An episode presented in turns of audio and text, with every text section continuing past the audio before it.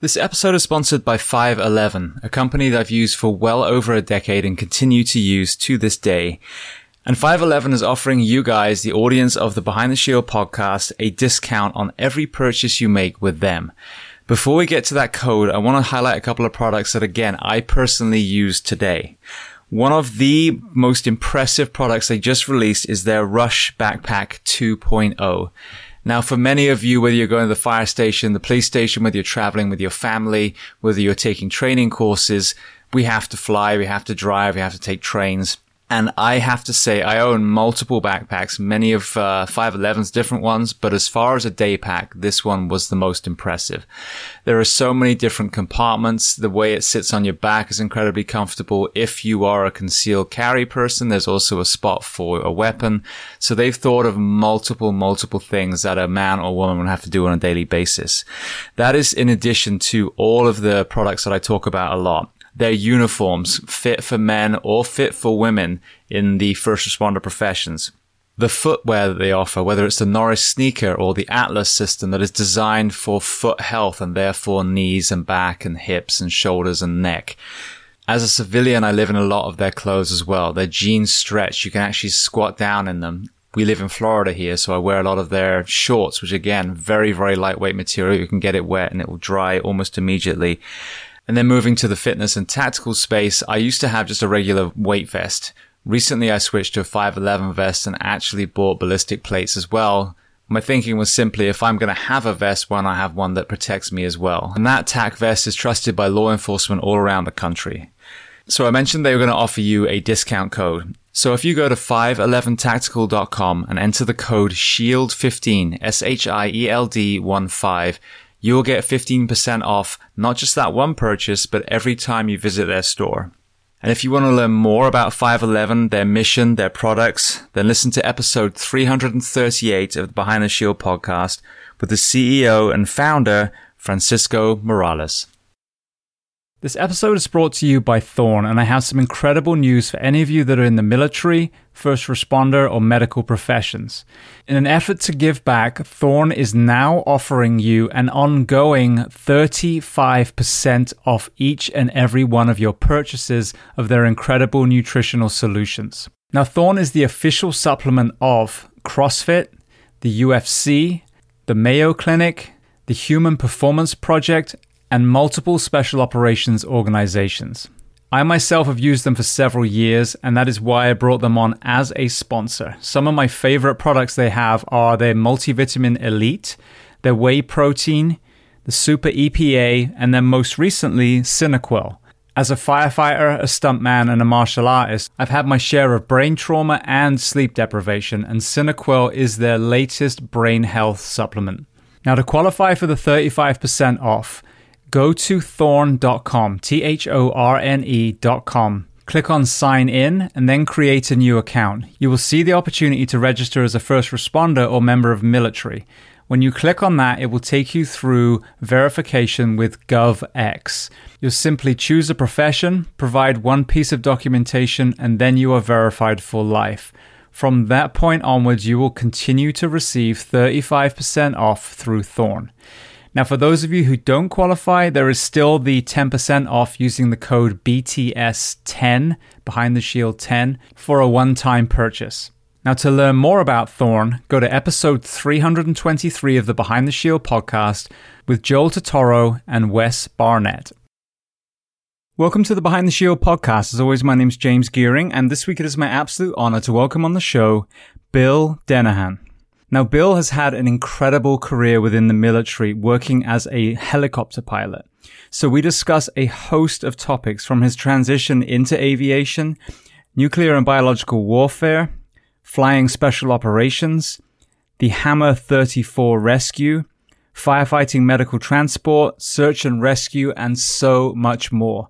Now, before we get to this incredible conversation, as I say every week, please just take a moment, go to whichever app you listen to this on, subscribe to the show, leave feedback. I do love reading your feedback and leave a rating. Every single five star rating truly does elevate this podcast, therefore making it easier for others to find. And this is a free library for you, planet Earth. So all I ask in return is that you help share these incredible men and women's stories so I can get them to every single person who needs to hear them. So with that being said, I introduce to you Bill Denehan. Enjoy.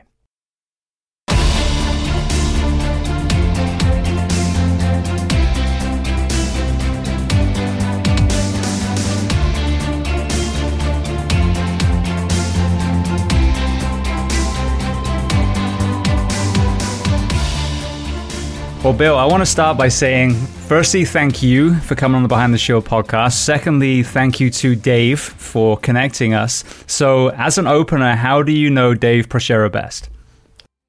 Yeah, so, uh, well, first of all, I'd lead off by saying that I, I hope I can um, live up to Dave's hype. Um, you know, Dave being my hype man here. Um, yeah, so uh, I was in the, I joined the Air Force. Well, I started out in the Army, but I was in the Air Force from about 93 um, to 2014. Uh, in 2001, um, just before 9 11, uh, I was uh, um, I PCS to uh, the UK for uh, the RAF Royal Air Force Exchange. So, um, if anybody's not familiar with that, it's basically a pilot goes from the US to the UK, serves in the uh, Royal Air Force, and a Royal Air Force pilot comes over to the US, serves in the US Air Force. Uh, usually, it's about a three-year tour, um, and uh, we we are part of that squadron. But I think I saw that same program in the film Pearl Harbor, where Ben Affleck goes to England and stops right. the entire World War II. Is that is that similar? Right. Yeah. Yeah. He basically saved the world there. Yeah. He did everything. He did, and the English were all incompetent fools. It was so beautifully. yeah. That that was a little bit different because he was um, actually an Eagle Squadron uh, pilot.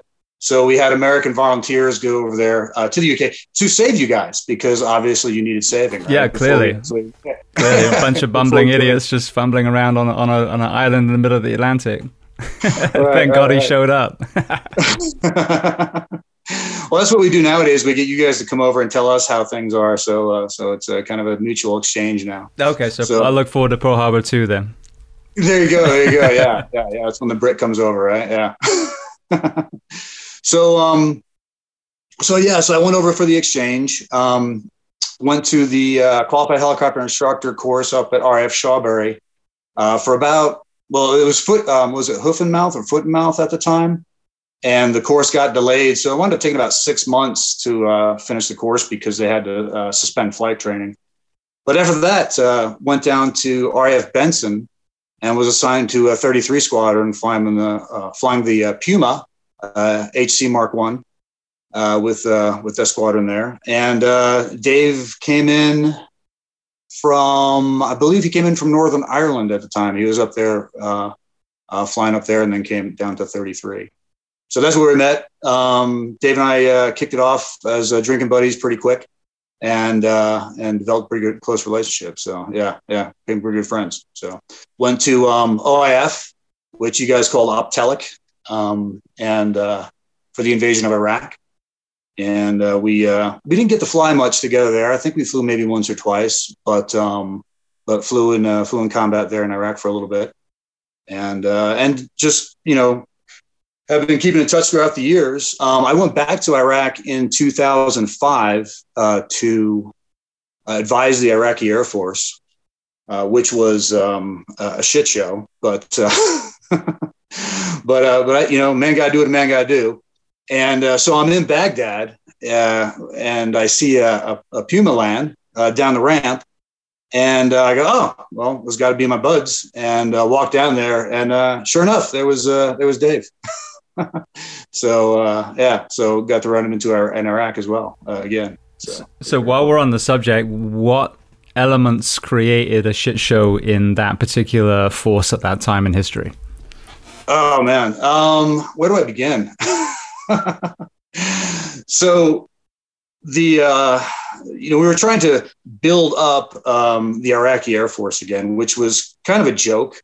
Um, I was sent over there. I was part of a squadron. We did uh, foreign internal defense work. Um, most of my time was spent in the Philippines, but uh, my uh, uh squadron commander um, said, "Hey, Bill, you're going to Iraq for six months," and uh, I was like, "Well, I'd rather go to the Philippines for six months," but uh, I said, "No, you're going to Iraq." Um, he came over with us just to see the initial uh, uh conditions over there, and we had a had about a six man team from the squadron. Um, we had three pilots, a flight engineer, um, a maintainer. Um, who else we have? Oh, we had a life support guy. But anyway, so we were supposed to start to you know help them build up their fledgling uh, capabilities, right? So we get to Baghdad. We're in the green zone, and we go to uh, what was uh, CMATT Air, which was the Combined Military Advisory, excuse me, and Training Team. And uh, there was actually a Royal Air Force um, group captain who was uh, in charge.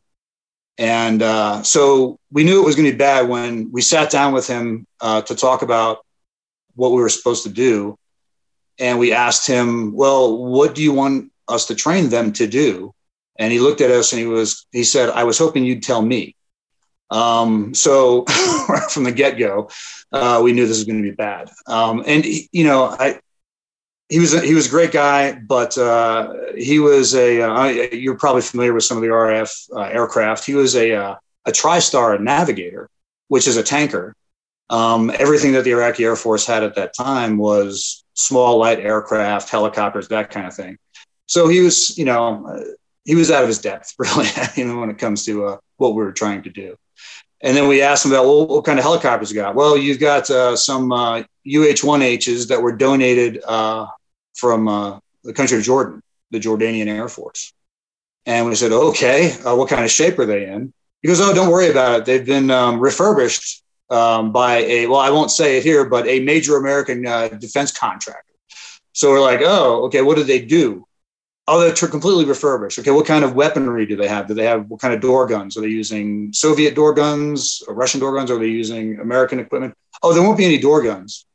Well, how are we going to fly around Iraq without any defensive capabilities? Well, we, we can't put offensive uh, weapons on the, on these platforms.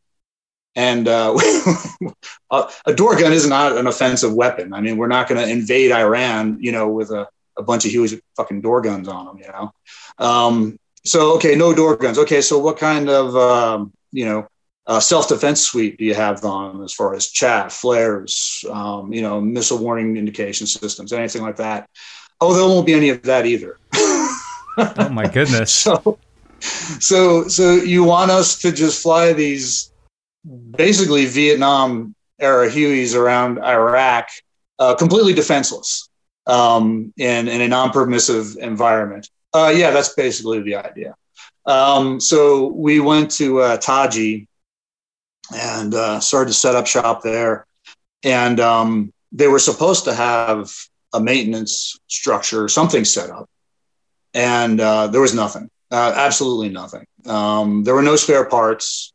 Um, we had flown one of the aircraft up to Taji from Baghdad, uh, via uh, BIAP, and uh, got there and um, just landed on the ramp and it sat on the ramp for for for a couple of months because we hadn't had anything to support it with. We had no fuel, uh, we had no petroleum, oils, lubricants, anything. I had to go across the runway to the uh, army. Uh, the army uh, was it the third ID was there at the time. Uh, their aviation uh, brigade was stationed at Ataji, or part of it, and I had to go to the brigade commander and beg and borrow um, anything I could from him to and uh, get the aircraft flying.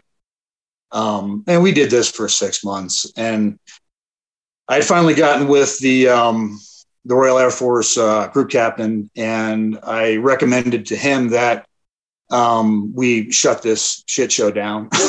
Basically, it was we we couldn't get anything accomplished, and I just recommended to him, uh, and I briefed a couple generals as well that you know we need to get a different aircraft, get better aircraft, get better support. We need logistic support. Uh, we need everything. basically, you, you didn't provide us with anything. Um, so we basically left. And but after that, they did. They wound up upgrading those Hueys. They were still Hueys, but I mean, Huey's great aircraft. I got a lot of time in Hueys. Um, it just wasn't really, I think, suited for what they, I guess, what they if they ever figured out what they wanted to do. Uh, but they did upgrade the engines. They completely refurbished them in real time this time. Um, they put uh, door guns on them. They put a, um, a flare system, you know, against uh, IR missiles. What they needed, uh, I think they actually had some kind of uh, ALQ jammer on it or something like that as well. So, uh, so at least it was a, a, a, better platform. And then they also had a better plan for logistic support and training support and everything uh, moving forward. So, if anything, I guess by you know me and my team just blowing the whistle on it, we did get something done. Though it was painful sitting in Taji for six months with broken helicopters and people up in Baghdad screaming at us to just go fly with them. go, go fly with them. What to do? What? you know. So it was just like I said, it's just a shit show. So, but uh, that was probably you know my worst experience in the military, you know, deployed experience. I mean, just as far as just things just being, you know, FUBAR, man. It was just crazy. So now in the first responder professions, but you've also got a lens in, and we'll get to that, you know, later in the conversation. But I've had the the pleasure really of of working for some of the best fire departments I would say in the country and by far the worst one. So I got a really, you know, interesting diverse lens where the the departments that were great, the why was very very strong. So when you did training, when there was logistics, if you understood the whole mission, the whole you know purpose, there you know there was the equipment, there was the training, there was the man man or woman power. Um, conversely, the worst one, it was purely checking boxes so someone could slide a piece of paper to someone else and say, "Oh, we're taking care of that." When you look back now at what was wrong the first time and what was remedied the second time from a leadership perspective what what were the things that were were done incorrectly the first time that really put you and your your uh, you know men and women that you were over there with in a lot of danger? Yeah i think it was just um, it was just a purely political move. I mean in the end. I mean it was let's just get some helicopters throw them at a base and we'll get some Americans over there and fly with them, and then we can, you know, go do the PR tour saying that look, we are standing up, um, you know, Iraqi Air Force helicopter capability with, you know, and but there was no plan. Like I said, I mean, I'm, I'm talking to a TriStar group captain who is asking me what or us what we what we should do with them. Um, so, you know, if they had maybe a uh, you know gotten a helicopter guy in there, uh, or a light aircraft guy because we did uh, also do um, uh, some light aircraft stuff. Not me, but uh, part of my squadron. Uh, and unfortunately, a very sad story. But the pilot that we sent over, uh, Brian Downs, um, was killed in a, an, an, aircraft mishap. not because of enemy fire. Um, the aircraft that he was flying was just a piece of shit. Um, and he was out there flying with uh, um, an Iraqi Air Force pilot, and uh, actually he had two U.S. Air Force uh, combat controllers in the back, and um, and they crashed uh, and died. And the, the reason why was because the aircraft um, had a mechanical um, malfunction, and the aircraft they were flying, it wasn't even a it wasn't a military aircraft. Again, this goes to the fact that they were just throwing stuff over there. Um, they it was a kit build aircraft with a turboprop engine. Um, yeah, that they had acquired for the Iraqi Air Force to just go out and do do some training in. And uh, and he was trying. Uh, it, he was a great, you know, great guy. He was a very very leaning, uh, you know, lean forward type of dude. And uh, he was out there trying to do some. Um, they were trying to do, I think, a a, uh, a landing strip survey um, with the combat controllers uh, out in the desert and uh, and wound up crashing, uh, crashing and uh, killing everybody on board. So it was that kind of thing that you know. And when that happened, I mean, that was probably about four months into what we were doing, and um, and it, re- it reinforced to me that I was doing the right thing by telling CMATT that I wasn't just going to go out and fly with these guys just for the sake of flying with these Iraqis, just to prove, you know, just for um, you know a political bump, a PR bump, you know this this was not the right thing to do if you're if we're going to do this we're going to do it right you know and uh, um, i'm not going to be part of you know, some of my guys in my my group, you know, my team uh, getting killed for for really no no reason, you know. So I mean, what going back to what could have been done, uh, right? Um, they needed to go in with experts in those fields, you know, helicopter, counterinsurgency, aviation, which is what our squadron. What that's, that's what our squadron did. I mean, we traveled around the world and we did, you know, trained air forces and counterinsurgency operations. But they sent us over just as a bunch of pilots and mechanics to get these guys running. Our squadron normally, what we would do is we would go to a country and we would do an assessment of their capabilities. And then we would come up, we would go back, we'd come up with a plan, present that to the theater commander, and then go back into that country and execute the plan to build a capability. With all the right tools and equipment. With all the right tools, right equipment, and everything. And that's what have, you know, should have been done here using our capability. We should have gone over there, done an assessment for two or three months, gone back to the States, said, okay, here's a list of the things that we need. Um, here's how we need to organize the squadron. Here's the training program, and then go back and execute. Um, that would have been the right thing to do. But, you know, again, that's, that's not what happened. So, um, and then another thing too, um, we would get um, these um, usually Air Force officers, uh, lieutenant colonels, that would show up to Taji and kind of show up at our hooch. And they would uh, say, Hey, I'm Lieutenant Colonel such and such, and I've been sent here by CMAC. Okay, sir, uh, what are you going to do? they really couldn't answer. I think he thought, because I was only a major at the time, and I had another major and another captain with me. And I think he thought he was going to be in charge. And uh, I, I had to sit him down, you know, after he introduced himself, I had everybody around. I kind of took him to the side and I said, Hey, sir, I, I, you know, I'm, I'm, sorry, but I don't know what you're doing here. Um, and oh, he only said he was only going to be there for 30 days. And uh, I go, What are you going to do in 30 days? And uh, and he goes, and I basically told him, You're you might be, I don't know what you're here for, but you're not in charge of my team. Okay, we're to do our thing, and you do whatever it is you do for the next 30 days, with all due respect. yeah. And that was, and he, he basically acquiesced. He agreed. He's like, okay, you know, that kind of thing. So, but, uh, but yeah, that's, that's the, that's the, the environment I live in. It was kind of, you ever watch the, uh, the movie Catch 22? I don't know if I have. Yeah, yeah. It's it's it's a, you know it's a World War II film. It's was made in the '60s. It's a little bit uh, a little bit out there, a little bit crazy, but there's just some really odd things that are going on during that movie that you know you don't usually associate with the John Wayne World War II movie. And uh, it was almost like that. It was surreal in a way, you know, that here I am in this in, in Iraq, and I've just got all of these just just crazy freaking things going on around me, you know, just people showing up and saying, Hey, I'm Colonel such and such, and I'm in charge. Okay, dude, but whatever, man, you know. So, well, even I had uh, Rudy Reyes on, who's a Marine Recon, um, and Generation Kill, the TV show, was based on you know the actual deployment that he was on, and he actually played himself right. in the show.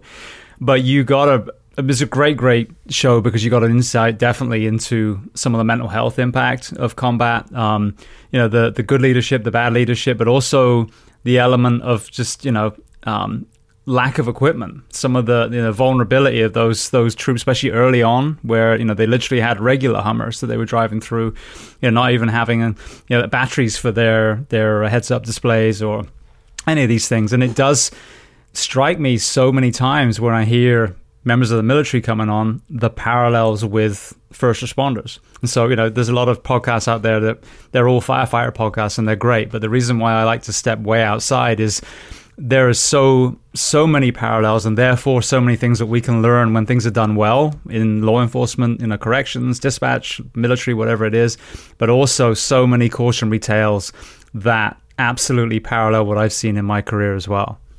Yeah, yeah, no, no, definitely. And uh, even between um, the different, you know, countries, when I went over and went to Iraq with the Royal Air Force, um, you know, I was up until going to Taji and doing that with Iraq. Every time I had gone uh, to war, we were pretty well prepared, um, mostly well equipped uh, to do our job. Um, you know, uh, Desert Storm, I went down with the Army and, um, you know, Seventh Corps from Germany.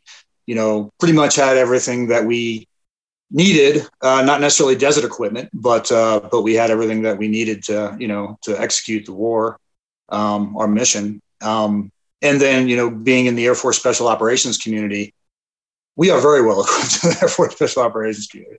Um, you know, we get everything that we need uh, pretty much. Um, and then to come, uh, you know, do the, the RAF exchange. And uh, when we got to, um, to Kuwait, the squadron showed up and there was nothing there for us. uh, you know, there was a, uh, a, Royal Air Force or tornado squadron that was there. And um, our squadron boss went over to talk to them to see what kind of support we could get. And basically, he was told that uh, we're not part of the same uh, operation right now. So I really can't give you anything. so luckily, yeah. So we were really, we were sat there on uh, Kuwaiti Air Force Base um, without tents or anything. And um, luckily, the United States Marine Corps was there. Uh, they had one of the MAGs there. And um, uh, Marine Air Groups, and uh, the uh, our squadron boss uh, Paul Lyle went over and um, and talked to the Marines, and they gave us tents, cots, um, food, everything that they could, uh, and it was fantastic. And they really took really very good care of us. So so that was a you know that was a great uh, a great story there with that. But but again, the Royal Air Force, um, you know, we called it self help you know, on the squadron. You know, I was like, you know, just just you know whatever, uh, just go get it done, beg, borrow, and steal whatever you could to uh, to make it make it happen. Um, so yeah, that's a little bit of the the UK military, I think, as well, because I, you know, you guys, fantastic professionals, um, incredible pilots, but the UK military is just not well equipped. yeah, one of my friends went. He's uh, I think he's got almost 20 years now. He ended up being a SERE instructor and I think a parachute instructor as well. But yeah, he was he was talking like one of the things that he was assigned to because he was a PTI, I think, if I got that right. And so he was assigned to protect a gym and a swimming pool out in the Middle East somewhere, and then I think some of the the barracks, and this is the Air Force, which is supposed to be better than you know the Army and the Navy. Um, right, right. I mean, these buildings are just falling apart, and so you know oh, yeah. you see these men and women with their polished boots and their uniforms, and you assume that that's what everything in their life looks like. But a lot of the the stories I hear, it's not that case at all. Yeah, uh, when they finally sent the squadron uh, to Basra after we had secured Basra, um, we were we were based uh, billeted in a bombed out building on Basra Airport. I mean, half the building was, you know, a timber and and you know just burnt out rooms and stuff. We were on the on the one part part that didn't get burned out, so it probably should have been condemned, but there we were, you know, you know, being built in that building. So it's pretty crazy. All right. Well, I've kind of jumped way ahead. So I would love to start at the very beginning because you have a very interesting career in aviation. So tell me where you were born and tell me a little bit about your family dynamic, what your parents did, and how many siblings. Uh, so I was born um, uh, on Long Island, New York, um, in Bayshore. Um, let's see, my uh, my dad at that time he wasn't working for the phone company at that time. I think he was working for Grumman um, but um, I just got married. My my dad got married uh, when he was 20. Um, my mom was 18, um, just just out of high school, and uh, she was killed in a car accident when I was six months old. Um, I, we were all in the car. It was a drunk driver. Um, killed my mom, and then after that, I was we moved back in with uh, my grandmother and my step grandfather, and uh, basically lived with them. And then my uncle was there too because he had just gotten back from Vietnam several years, probably about three or four years before that. Um, well, actually, in '68, no, he got back in '68 because he was wounded in '68. So he lived in the house too, and he he was severely wounded. And I really credit my uncle for um, getting me interested in aviation and uh, and the military too. Um, even though he had a very very um, bad experience in Vietnam, uh, he was partially paralyzed on the left side of his body. He was you know blind in his left eye, pretty much. Um, had steel plates in his head. Suffered from severe PTSD. Um, he was an infantryman, M60 gunner, um, big dude, great dude, and uh, he used to build me airplane models, and uh, and he would he would not he wouldn't talk about you know he, he was a patriot still. I mean even after all of that he loved his country and uh, and really got me interested in, in the military. Um, all my grandfathers my step grandfather everybody was uh, in the military. My other uh, mom's brother-in-law sorry um, he was uh, he was in uh, vietnam also but he was a uh, he was in finance so he really didn't see see any comment but but anyway so there was a lot of military in the family um, and then growing up there with my uncle um, and my dad and my grandparents, and really it was my grandparents that uh, raised me for pretty much first six years of my life. I mean, I can't imagine what my dad went through being a 20 year old widower, you know, uh, just trying to, uh, to get his life back together. Um, so, uh, so my grandparents took, you know, the bulk of that, um, uh, of raising me uh, during that time frame.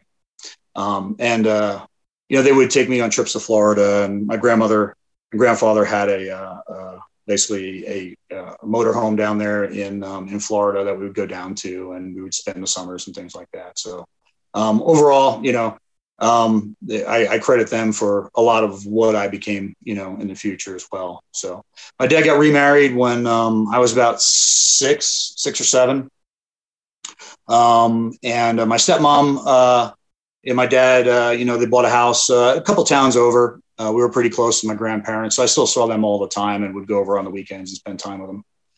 Um, my dad worked, uh, then uh, eventually worked for the uh, uh, for AT and T, basically, um, you know, um, which was at time I think it was New York, New York Telephone or NY Bell or something like that, which eventually became AT and T.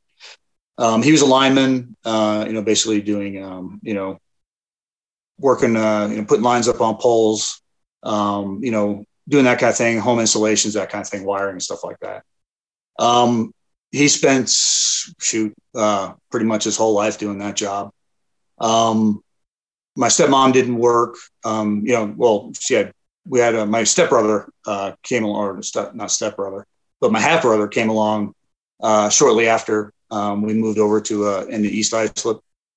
Um, yeah, so I had a little brother um, about I'm seven years older than him. Uh, we don't really talk too much anymore, um, but uh, but it was pretty good uh, growing up there. Had a pretty good childhood.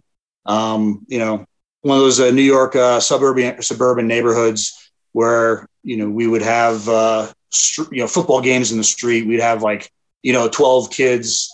you know, playing football, or we'd get baseball games together, or you know, there was always something going on. Um, and this was, you know, during the 70s, early 80s, where we would just get on our bikes, in the summertime and leave the house at eight o'clock uh, in the morning and not get back until six o'clock for dinner, you know, in the afternoon is that kind of thing. So it was, that was great uh, in a lot of respects, you know, uh, great childhood that way. Uh, then I had a step or a half sister came along. Um, I'm about, we're about 11, 12 years apart. So pretty big, big gap there. We never really, uh, you know, hung out when I left for the, uh, um, for the army. she was only shoot but seven or eight years old or six years old, something like that. So she was pretty young. So we were never really that close. Uh, but anyway, yeah. So that was you know basically my childhood. I never I always wanted to be a pilot from the time I was a kid because of my based on my uncle building me airplanes, and I got really interested in airplanes and aviation. The problem, you know, for me was growing up is I, I knew what I wanted to do, but I didn't know how to get there, kind of thing, you know. And uh, so I'm in high school. Um, I was looking at going to an aeronautical college, uh, possibly going to Embry-Riddle. Um, I don't know if you've heard of that one, but it's a big aviation college in Florida. But I really didn't think that, uh, I don't think I was ready. you know, I just thought I was a little bit too immature at that time and uh, I wasn't really ready for college life. Um, I thought I would, uh, uh, wouldn't do well. And I didn't really have the money to do it either. So, uh, so I started looking at the military and I figured I would would always be in the military, at least for, you know, a four year stint or something like that, just because the rest of my family, most of the family had done it. You know, I just felt like I needed to serve too. So I started looking at the recruiters. I went to the uh, Air Force recruiter first because oh airplanes you know go go be a jet mechanic or something like that right go do something around around uh, around jets um, he said yeah we can make you a jet mechanic and so i go okay i went to the navy navy said the same thing yeah we'll make you a jet mechanic when's the Marine Corps? Yeah, okay, we're gonna make you a jet or a helicopter mechanic. Okay, yeah, got it, got it. I figured, well, I might as well try the army. My uncle, actually, all my family at that point was in the army, so I figured I'll give it a try, see what they say. So I sat down with a recruiter, and uh, his name is Sergeant Sanders. Um, he's an E6 uh, staff sergeant. And uh, I said, okay, I, I, laid it down with him up front. I go, look, I went to all the other services. They said they could make me a uh, mechanic of some sort on either airplanes or helicopters. And that's what I want to do. I go, what do you have to offer? He goes, well, right now we're looking for Chinook mechanics and uh, I can make you a Chinook mechanic. I go, okay, well, I don't know. I'd rather almost go work on F 15s or something in the Air Force. That sounds a little bit more interesting. He goes, but I can make you a pilot, maybe too. I go, well, I don't have a degree. And he goes, You don't need a degree to be a pilot in the Army. We have a thing called a warrant officer. I never heard of warrant officers. And uh, you just need a high school diploma. So I was like, All right, you got me, man. I go, How does this work? and he goes, uh, Well, you got to enlist first. And uh, well, you know, I'll you as a Chinook mechanic. And then while you're waiting on delayed entry program, because this was, like I said, between in the summer between my junior and senior year. So I still had a, a year of high school to go. So I said, okay, uh, that sounds good. So I signed up. He went through the whole process and, you know, got me all my appointments for my boards and my physicals and the tests and everything. He put in my packet. And this was like probably September, just before I was going back to school, or maybe I was still uh, just getting back into school. And he's like, all right, well, the board meets next month and we'll find out. So in November, um, he knocks on the door uh, my, my dad's house and uh, our house, and um, he's like, "Hey, Bill, I got some good news for you, man." I go, he goes, uh, "You got picked up for flight school." and uh, you know, I was still 17, man. I'm like, "You gotta be shitting me, dude." so, uh, so um, yeah, so yeah, so um, he's like, and it, he even said, he goes, uh, because I've never I've never had anybody get picked up for flight school. And he goes, I didn't think you were going to get picked up, honestly. so, thanks for your honesty, fucker. I go, yeah, I go, I'm like, all right, well, thanks, Sergeant Sanders. I got to give him credit because really, I mean, he didn't have to put in the effort that he had to because you know he doesn't get really credit for um for getting a, a guy to go to flight school. You know, his big thing is you know getting guys to enlist. So he really did put a pretty good effort in. You know, even though he didn't think I was going to make it, he still he still put in the effort, man. So I thought that was pretty cool. So so you had to you had to finish a year of high school knowing that you had that waiting for you. Yes, that must have, yeah. that must have been hard with that mindset, going through all those classes, knowing damn well you had this dream career just waiting for you in the back end. I uh, I partied pretty hard, man. I only had to pass. I mean, because I just had to pass high school. I mean, I didn't have to, you know, be the the number one guy in uh, in the class. So, um, yeah, it was it was it was it was difficult to maintain the focus on uh, you know all the classes I was taking, and and of course just was partying my ass off. So, which was one of the reasons I didn't go to college because I probably would have partied my ass off in college too. So, but uh, but you know, I'm glad I did what I did because it really, you know, it if you're not focused when you go into the army, you go to basic training and you start flight school, you will be focused really fast. Uh, you know, let's put it that way. so, uh, so it, it, really drew drew my focus into my future and uh, and, and, a career. So, so just good. going back to your uncle for a second, you ended up you know, serving in multiple you know arenas yourself when right. I talk to all these different people from all these different, you know, generations, I think there's a facade that the World War II generation were were welcome to a ticker tape parade, something I bought into, and then you start hearing these stories and like, yeah, some some were. New York City mm. after a big ship comes in, absolutely. But there were a lot right. that went home to the Midwest and no one said anything. But the right. Vietnam era, every single person I have from that um, you know, that con- that conflict, excuse me, it's horrendous the stories of them coming home. So he came home, you know, very very badly wounded with the the, the physical impact, the mental impact. Did you kind of either see then or analyze after the the reception his generation got when they came home and how that factored into his mental health after that? Yeah, I think that uh, I think it's apparent. Um, you know, when you see the uh, the the footage of you know people calling Vietnam veterans baby killers and that it's and even though I, I didn't see that you know I was fairly young at the time you know going in early mid 70s uh, I don't remember that happening I remember where I lived was fairly patriotic, even though, you know, you think of New York, you think of, you know, the New York liberals and, you know, they're all anti, anti-military, anti-war. But um, I mean, I grew up in the suburbs. I mean, everybody was pretty much working class. So I don't think that we really had that where, where I was. And I didn't see him experience that personally. It probably did happen though, I would imagine. Um, but he would never, he would never talk about it. You know, he's, he's passed away now uh, for a couple years, but um, he never talked about that with me, that aspect. Um, and it wasn't until after, um, probably in the going towards the late 90s, especially after the rescue um, of Hammer 3 4, he actually started to open up about his combat experiences in Vietnam. Um, I think because, you know, uh, he could, he knew he could because we, though I wasn't you know, in anything nearly as horrific as he was in. Um, I think he knew that, you know, uh, again, anybody who's been shot at, you know, has been in combat, has experienced that kind of stress. You can relate to what they're going through. Um, you know, um, even though you know I never was never wounded, was never shot. Um, you know, didn't have, go through anything near what he went through as an infantryman. but uh, but I think he felt that you know that he could open up to me at that point and he started to tell me about you know the some of his uh, the, the engagements he was he was in.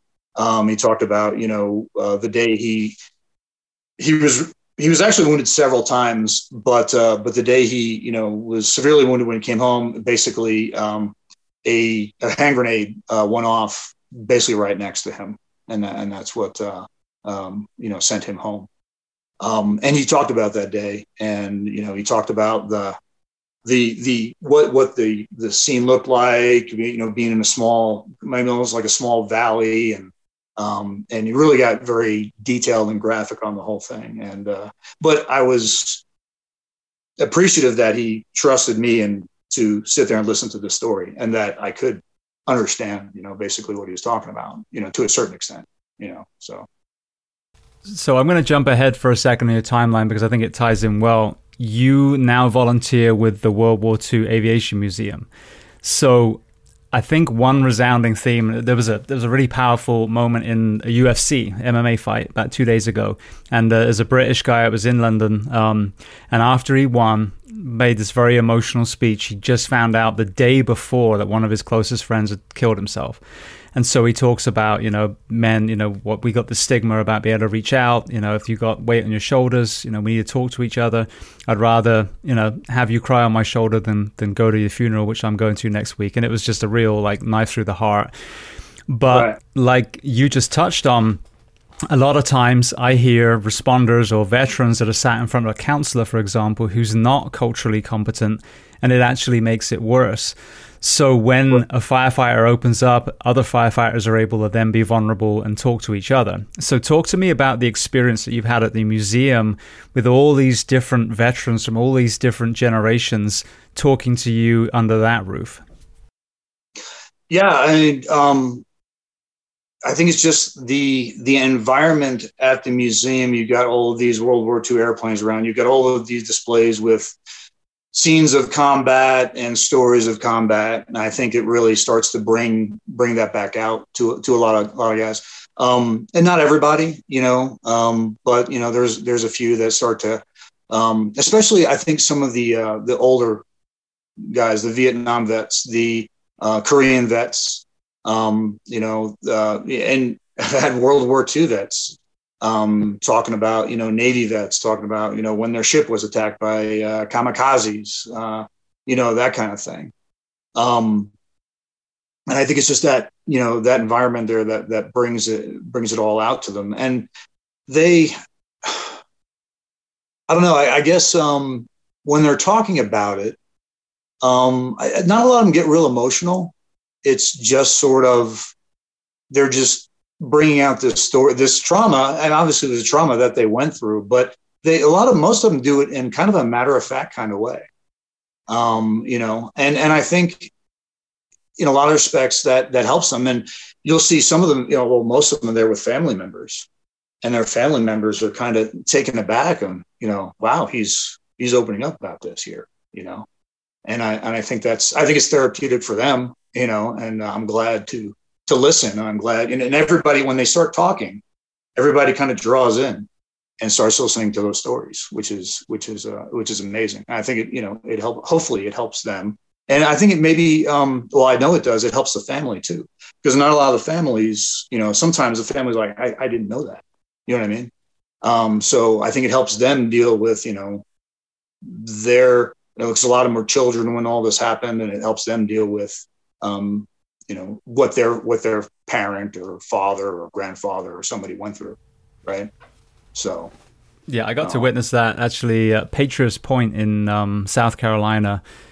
I think was it that one? No, I'm sorry, it was um, Galveston, Texas. There was uh, um, one of the ships that my father-in-law was on back in, in Vietnam era. Um, and so again, you know, it was fascinating watching his eyes light up. And he, I mean, he, you know, what he's seeing is this ship full of men and all these aircraft taking off, and you know, we're just seeing this, you know, this museum uh, moored to a dock. But uh, yeah, I mean, he just started reliving it, and I think that's such a resounding theme over and over and over again is our generation was raised on this complete facade that men are stoic and you know nothing bothers you and stiff upper lip and all this stuff and it's absolute bullshit and you mm-hmm. you know i always yeah. point to the band of brothers the real men of easy company that speak during that series you can see raw emotion and they're some of the most heroic warriors that we've had of you know of modern day so yeah it's so important that we create environments for these men and women to open up because I mean we all carry trauma. Some may be just being a middle child and feeling unloved, and some may be losing four limbs in combat. But the the point is that if we're buying into this environment that stops people from talking, we are directly um, contributing to their mental ill health or even suicide. Right, right. No, exactly, exactly. And I think it's one of those difficult things to do because uh, you, you can't just, like you said, you can't. I don't think you can just go talk to a therapist. Um, you know, I don't. I don't think that's the right environment, and it, it's just odd where some. You know, I think the the environment and the timing and maybe the personalities involved just have to be just right. You know, with some people in order to trigger a response or wanting to be able to talk about these things. You know what I mean? You can't you can't manufacture it. You know what I mean? You, you can't just say, hey, we're going to make this place and you know people are just going to come in and start, open up and start talking. Um, I, I don't. That's not that's not a thing. No, we have a thing called CISD, which is right after a critical incident, and it's you know it's like a Russian roulette, which one even gets one of those. Um, right, but you right. know, right after an event where you've been in that flow state and you've had to have that stoicism when you're actually doing a job, a lot of times that's not the time when they're ready to to open up. They haven't even processed it yet. So the the peer element, you know, having the vulnerability in a fire station, in a police station, in a dispatch center, whatever it is to allow people to open up when they're ready. I think that's the real key. Exactly. Yeah. Yeah. And you know, the military for for years. I, I, actually was never involved in this, but uh, you know, when you came back from theater, they had those decompression uh, decompression time where they would send you to a military base and you would be isolated for a week or two weeks or something. Like I said, I never experienced it, but you know, talking to guys that went through it, it was like it was it was even more stressful because you know now you're in the states, you're confined to this, you know, you're basically in a, in a, in a mini prison. Uh, your family, you know, is you know hours away, um, but you're stuck here. And then I think that's that's even worse, right? You know, so well, we don't want to go back to the family, but I think most guys do want to get back to their family and get back to the ones who, you know, their loved ones, as opposed to being confined. I don't think. What, what does that confinement do? What is it? How, what is it? Does it really decompress you? What you just went through is two weeks of decompression going to solve all of those problems, you know, or or you know, make that all come out and be better now? No, it's not, man. It's just ridiculous. So. Yeah. Well, it goes back, I think, to some of the box checking. I mean, it may be coming from a good place, but it's not thought out the right way. And it's interesting if you watch the film Restrepo, um, Sebastian Junger, when those men and women, excuse me, those men in that case are fighting in the Korengal Valley, they're you know literally about to be murdered pretty much every moment that whole you know film is shot. And their spirits are up and they're you know mentally in a good place. It's when they um, demob in italy that all the stuff right. starts coming through. And i think i think there's an element of isolation. I don't think they all went there as a group. So i get you know a slow boat trip with the same men and women that you serve with. As you transition back home that would have a good element. But like you said if it's isolation and you know forced forced isolation away where you're already in the country where your family are that doesn't right. sound like it's been thought out the same way as maybe a natural kind of coming back from war storytelling de-escalation prior to being dad brother husband right. again right or you know i don't know and again i'm no expert on this stuff but you know maybe go back and have a facility where okay maybe maybe i'd stay there but maybe the families come in you know so that you can be with your families and you know um, and obviously maybe decompress with a few beers you know maybe in the extreme where guys are you know uh, again you know completely shit faced but uh, but you know but that's what i did when, sometimes when i came back you know spend some time with the family and then uh, you know okay get together with some buds and just you know just get shit faced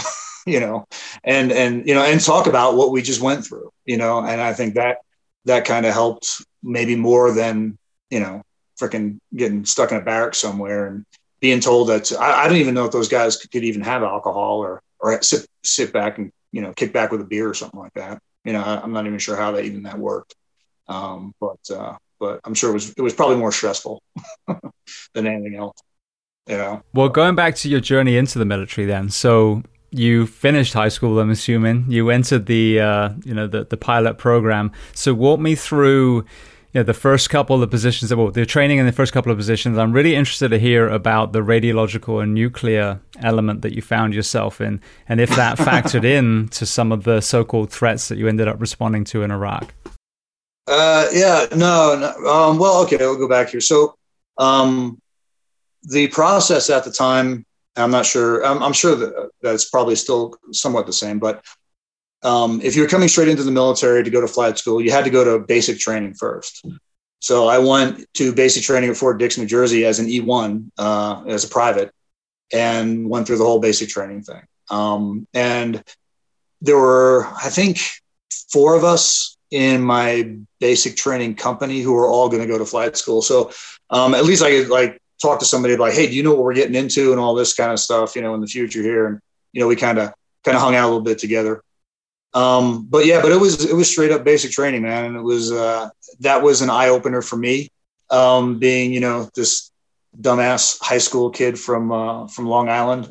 all of a sudden I gotta and you know, this wasn't uh, the days where you have a timeout. You know, I had drill sergeants, you know, punch me in the gut a couple times and uh I had, you know, drill sergeants screaming in, well, both ears sometimes, you know, just yelling at me, you know, to do more push-ups or, uh, you know, or, or I'm, I'm lazy, worthless and weak, that kind of thing. But, uh, but it did, you know, I did grow up pretty quick um, there and I'm, I'm, I'm grateful for that, you know. Um, and then went to flight school. So that was Fort Dix, New Jersey was basic then went down to uh, Fort Rucker, Alabama, uh, which is the home of U.S. Army Aviation, uh, where they have uh, um, all the uh, training and schools down there. Um, back in the day, you went in and uh, you were a warrant officer candidate um, throughout the entire program until you graduated. And we had to go through what was called the warrant officer entry course at the time which was basically um, basic training on crack. Um, it was really, really intense. Um, they were trying to, you know, discipline us for attention to detail. Um, so we had our a cubicle set up, and they came out with rulers, and everything was measured um, precisely. All of your uh, hangers had to be exactly, um, you know, so far apart. Uh, your socks had to be rolled uh, to something about that big, and it had to be exactly this wide. And um, for yeah, for for an 18 year old kid, it was insane. so um, I uh, I got through that. Um, and at the time, this was during the you know the Reagan buildup years. Uh, so there were uh, you know, my class had what 35 guys in it, and we were we had um, basically what a class a month uh, going through. Uh, so it was just cranking out helicopter pilots uh, at the time, and um, so uh, after you finish warrant officer entry course, they were a little bit backlogged. So you spent uh, a couple of months as a warrant officer candidate um, on um, uh, basically you were on like a you know limited duty kind of thing where you were just going around base and you know painting rocks and cutting grass and you know luckily hopefully you got a job in an office somewhere maybe you were taking notes during meetings which was kind of funny because they put me in the uh, the of combat development and uh, i was just like the warrant officer that they just stuck warrant candidate they stuck there so they're trying to figure out what to do with me and i remember sitting in on this you know high level, you know, meeting. They're talking about uh, combat development and tactics and future plans and blah blah. And I'm supposed to be taking notes and about. I mean, you know, we were getting our asses kicked as, as candidates, so I'm uh I'm falling asleep. And at one point, I started snoring. I had this this colonel looking at me like, you know, candidate, you know, trying to have a meeting here, and you're supposed to be fucking taking notes. And uh, so I got my ass chewed for that, but uh, but uh, made me uh, uh, made me wake up, uh, to say the least. Um, but we kind of did that, and then you start start flight training. Um, the way they do it nowadays is after you finish the warrant officer entry course, you become a warrant officer immediately, and then you can go live off base. You can live in uh, a BOQ on base, and there's none of the stress as you go through flight school.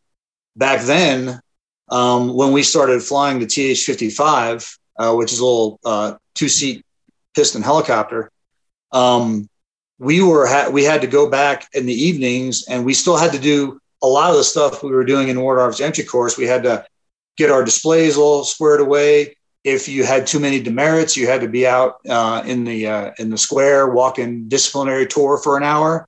So you couldn't study aircraft systems or, or anything that had to do with flying. You were out walking a circle in the in the courtyard. Um, so uh, so we did that through. That was the second phase, basically, of flight school, Bravo Company. Then when you finished TH-55s, which was primary, and finished all that, then you moved on to Charlie Company, and they they relaxed things uh, quite a bit uh, there. Um, you still had to maintain some standards, but they were kind of relaxed at that point. Uh, but you were still a warrant officer candidate. You still had to live in in the barracks and and do all that kind of stuff and go through um, your flight training. At the time, um, I was uh, well. Most of the training was done either on uh, Jet Rangers, OH-58s, or was done on Hueys. Um, I wound up going uh, being Huey track, um, and uh, and eventually after graduation, um, got an assignment to fly Hueys in Germany um, after that. But uh, but I mean, you know, as far as experience for me, um, being 18 and I turned 19 um, when I was in flight school. Yeah, I was. I got I got through. Let's just put it that way. I was not number one in my class by any by any means, but uh, I was just happy to be an Army aviator at that point, man. So um, so here I was a, a W one going to Germany at 19, and I had just so I got to Germany in de, just after Christmas in December of '87, and uh, I was um, I had billeting. I had a BOQ at Robinson Barracks in Stuttgart um, if anybody out there who knows where that is. And uh, so I'm up at the BX at the at the Burger King, and uh, there's this uh, there's this old crusty old um, E7 sergeant first class behind me in line, and uh, he looks down at me. He goes, he's like, uh, Chief, how the hell old are you? I go, uh, I'm uh, I just turned 20, sir. He goes, well, I didn't call him go sergeant. And he goes, he goes, he goes, God damn, you guys keep on getting younger and younger, man. And, uh, you know, he just sh- shook his head. And uh, it was funny though, you know, because we were just, just, you know, kids in flight suits, you know, flying helicopters around. It was pretty crazy. I know that you you graduated there, but I'm in, intrigued about this position with the nuclear and radiology. Um, um, yeah, yeah, yeah. Because you know, as fast forward, you know, I guess a, decade or so, we go into Iraq, we're told that there's certain things, but from an aviation point of view, what did that look like, that kind of specialty? Well, the, I mean, really, it was it was just an extra duty um, within the company because every you know a company had a nuclear biology chemical officer. I just happened to be the new kid on the block who came in and it was a job that nobody wanted to do. So it's like let's give it to the the next W one that comes in comes into the company.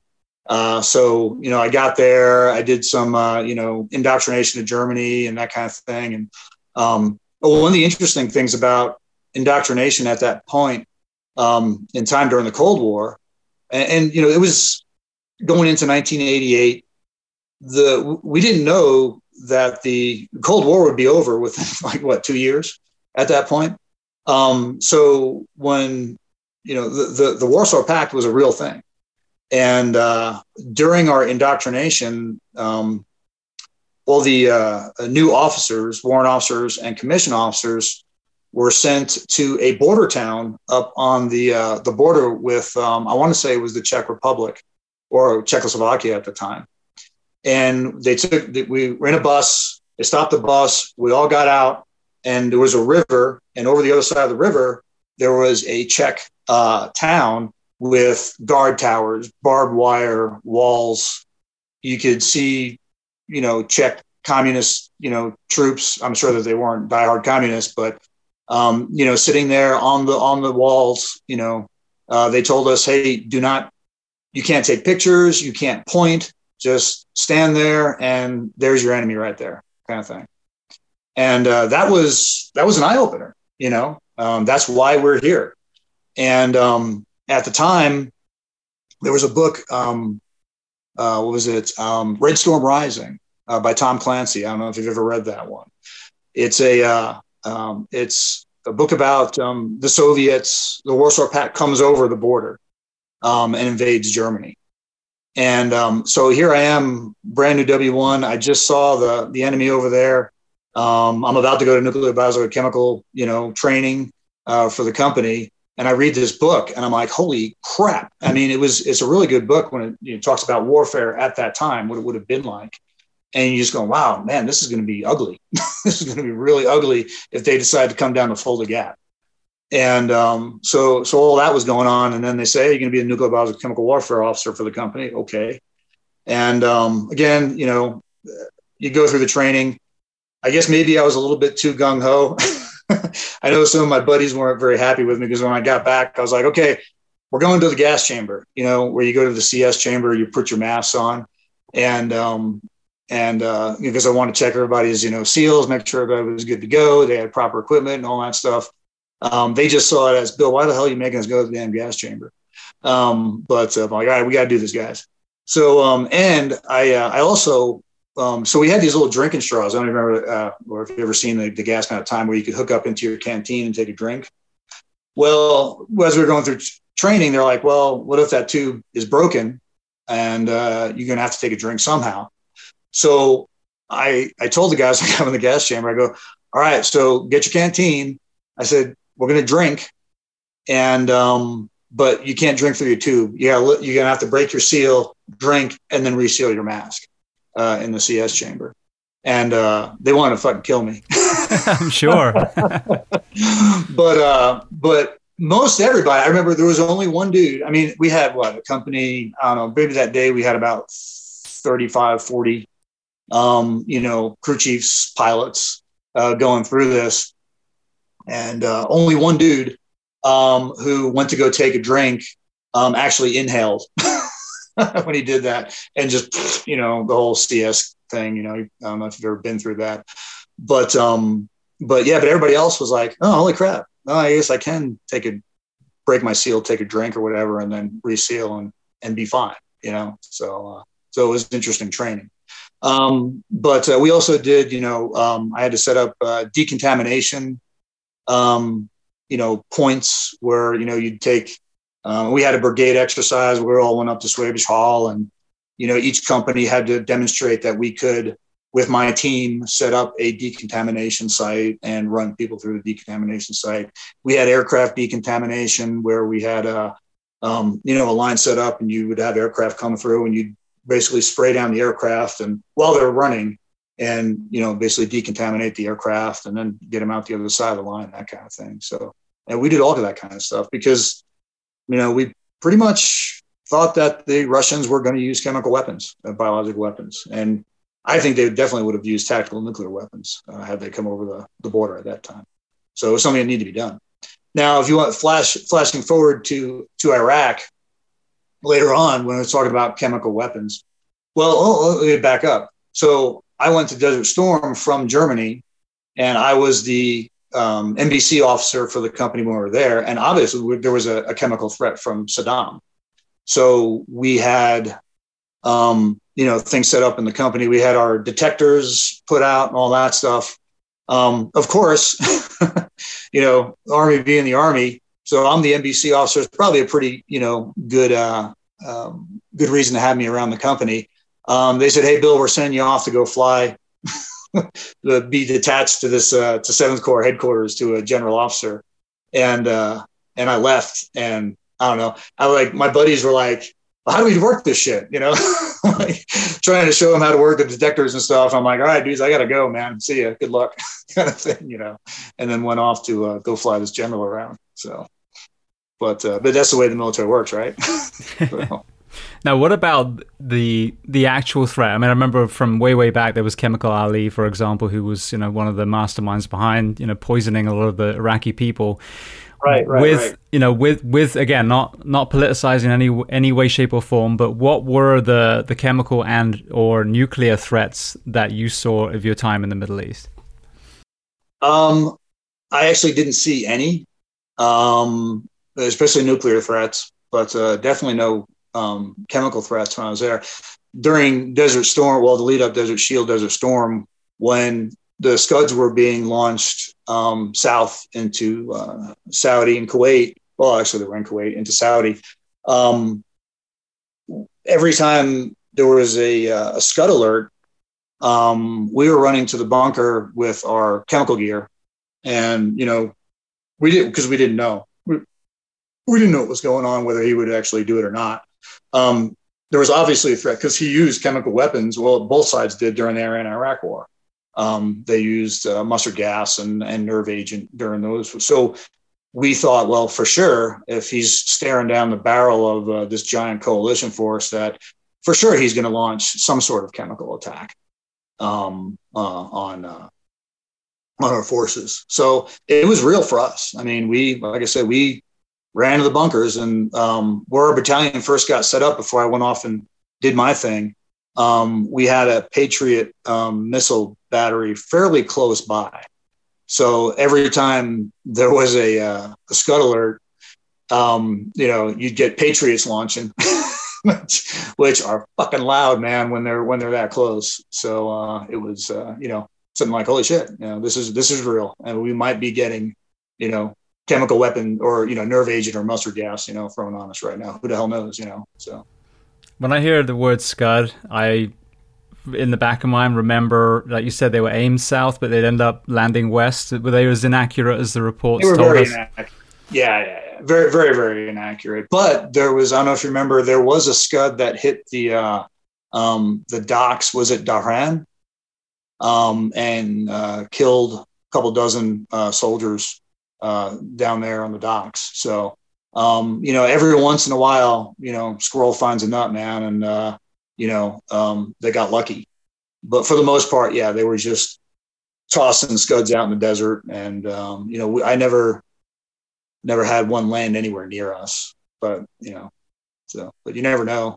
At that time, you don't know, man. The hindsight, yeah, well, that was that was kind of silly. We were worried about those damn scuds, but at the time, you're like, holy shit, you know you know, there's a there's a Patriot just launched, you know, shit. So. But, well, uh, while I'm on the topic, something that I always pose people who are being deployed forward to combat. Um, when we, especially here in the US, we get a very polarized view of war. You know, it's either very pro-war, kill them all, let God sort them out, or it's very anti-war, like you talked about, baby killers. But the real stories, you know, the men and women that were deployed, regardless of the politics that sent them there, are the voices that we actually need to be listening to. So it's a two part question. Obviously, you've got a slightly different perspective because you were, you know, up in the air a lot. But were there any moments where, you know, whatever country you were in, where you realized that there were just horrible people that needed to be taken care of in that particular battlefield that you were on? Yeah, well, I mean, for for Desert Storm, um, we, you know, we heard all the stories, and some of them wound up not being true in the end. Where you know when Saddam's forces came into Kuwait, that they were uh, was it there was that one story about the uh, the children's hospital where they were ripping babies out of incubators and and and things, which actually wound up not being true. Um, so it's you know, I guess it's it's hard to figure out with the way the media is and with the way you know the governments kind of try to motivate us to go do things uh, what is the truth you know?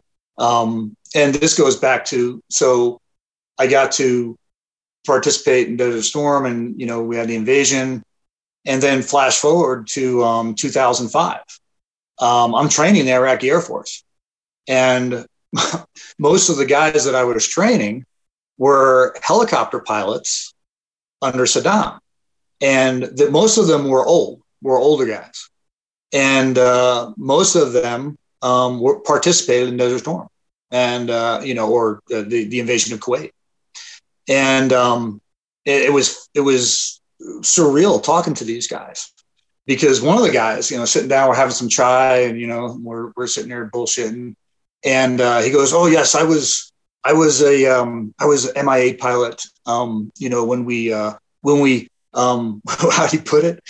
When uh, we uh, we invaded Kuwait and we sent you running, the Americans running in fear. And I was like, "What are you talking about?" He goes, "Well, when you you were in Kuwait, you you Americans were in Kuwait when we invaded, and we saw you running south because you were afraid of us." I'm like, "Okay, dude." I go, "We weren't there. You were watching the Kuwaitis run, but they were, weren't Americans running south. And just, you know, trying to explain to him how we weren't. He, he didn't believe it, though. He, he would not believe me. He would not believe me that, you know, there were no Americans in Kuwait when they invaded. And, um, and I tried to tell him, you know, because we, we know about this when they invaded. So the Iraqis um, wound up crashing several uh, dozens of helicopters when they invaded um, because they uh, they came in before sunrise, and they didn't have NVGs. They didn't have night flying, any kind of night flying skills or or, uh, or training. Um, so they were like basically coming into uh, Kuwait on these air assaults on these MI, you know, Russian helicopters and just crashing them all over the desert. And apparently they crashed like 30 or 40 helicopters in the invasion, you know. And I tried to, you know, talk to him about that. And he's like, oh, no, no, no, no, no, this did, this did not happen, you know, kind of thing. You know, it's kind of funny. So yeah, I guess going back, I mean, that's, you know, every country is got its propaganda. It's, you know, directing towards its troops on, you know, and, and he thought, you know, I guess, you know, from his perspective that the invasion of Kuwait was the right thing, you know, that, that they were maybe being oppressed by us or, or, or, or something like that. But, uh, but he, he was all, you know, all for it, man, you know? See, that's what fascinates me with this Ukraine thing at the moment. I understand, again, I mean, there's always tyrants behind a lot of these. Some of them, those tyrants are in the UK and Australia and the US. I mean, we, we all have them. Um, but how do you get the Russian people, the average Russian soldier, to buy in to the invasion of another country when you yourself are from such a giant landmass? That you, the average person, are not benefiting anything from that. And that's the part that I, I struggle to understand. Right. Yeah. No, I, I, I think about the same thing. And uh, I, I, you know, obviously we don't know what the propaganda is like over there. Um, from what I've, I've read and some of the things that I've heard that, uh, you know, these soldiers, uh, the, the, the, the conscripts or, uh, you know, the, I guess some, are they a volunteer force or not? I'm not even sure if uh, the Russians are a volunteer. I'm not um, sure. Yeah, I'm very uneducated on that yeah. that topic. Yeah, but from what I understand, that uh, um, they're getting sent into Ukraine with very little information, and some of them with only the most basic of training um, in military operations, and that's I think that's why they're not faring so well.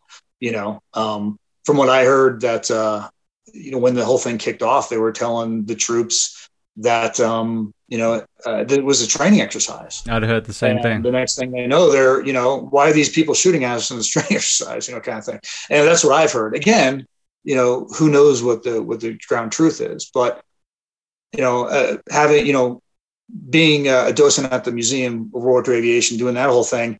Um, I've uh, you know recently been very very into World War II and looking at the history and um, you know watching a couple of YouTube uh, channels that are, are, have a really good uh, World War II timeline, uh, really good series, and um, and the Rus- that was what the Russians did in World War II.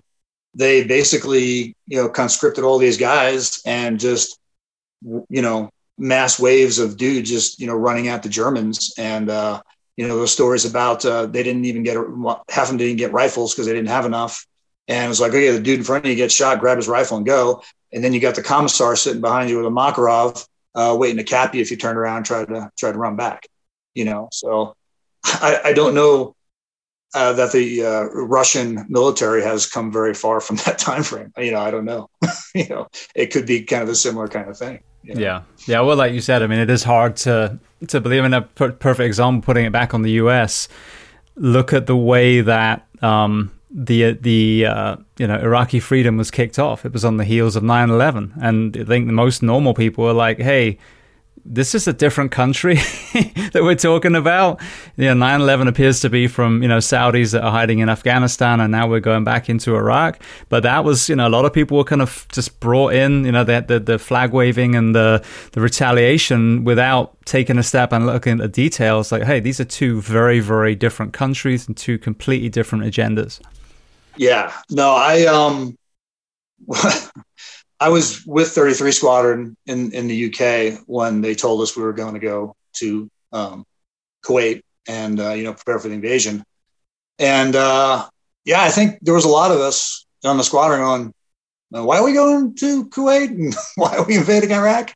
You know, and uh, I, the person that I'm probably most dis- public figure I'm most disappointed in is Colin Powell um, because I had a lot of respect for him um, after Desert Storm, you know, being the, uh, you know, uh, chairman of the Joint Chiefs. And, um, you know, I read his biography and he talked, you know, a lot about um, not having another Vietnam, you know, that he was going, you know, if we are going to go to war, we we're going to go to war to win.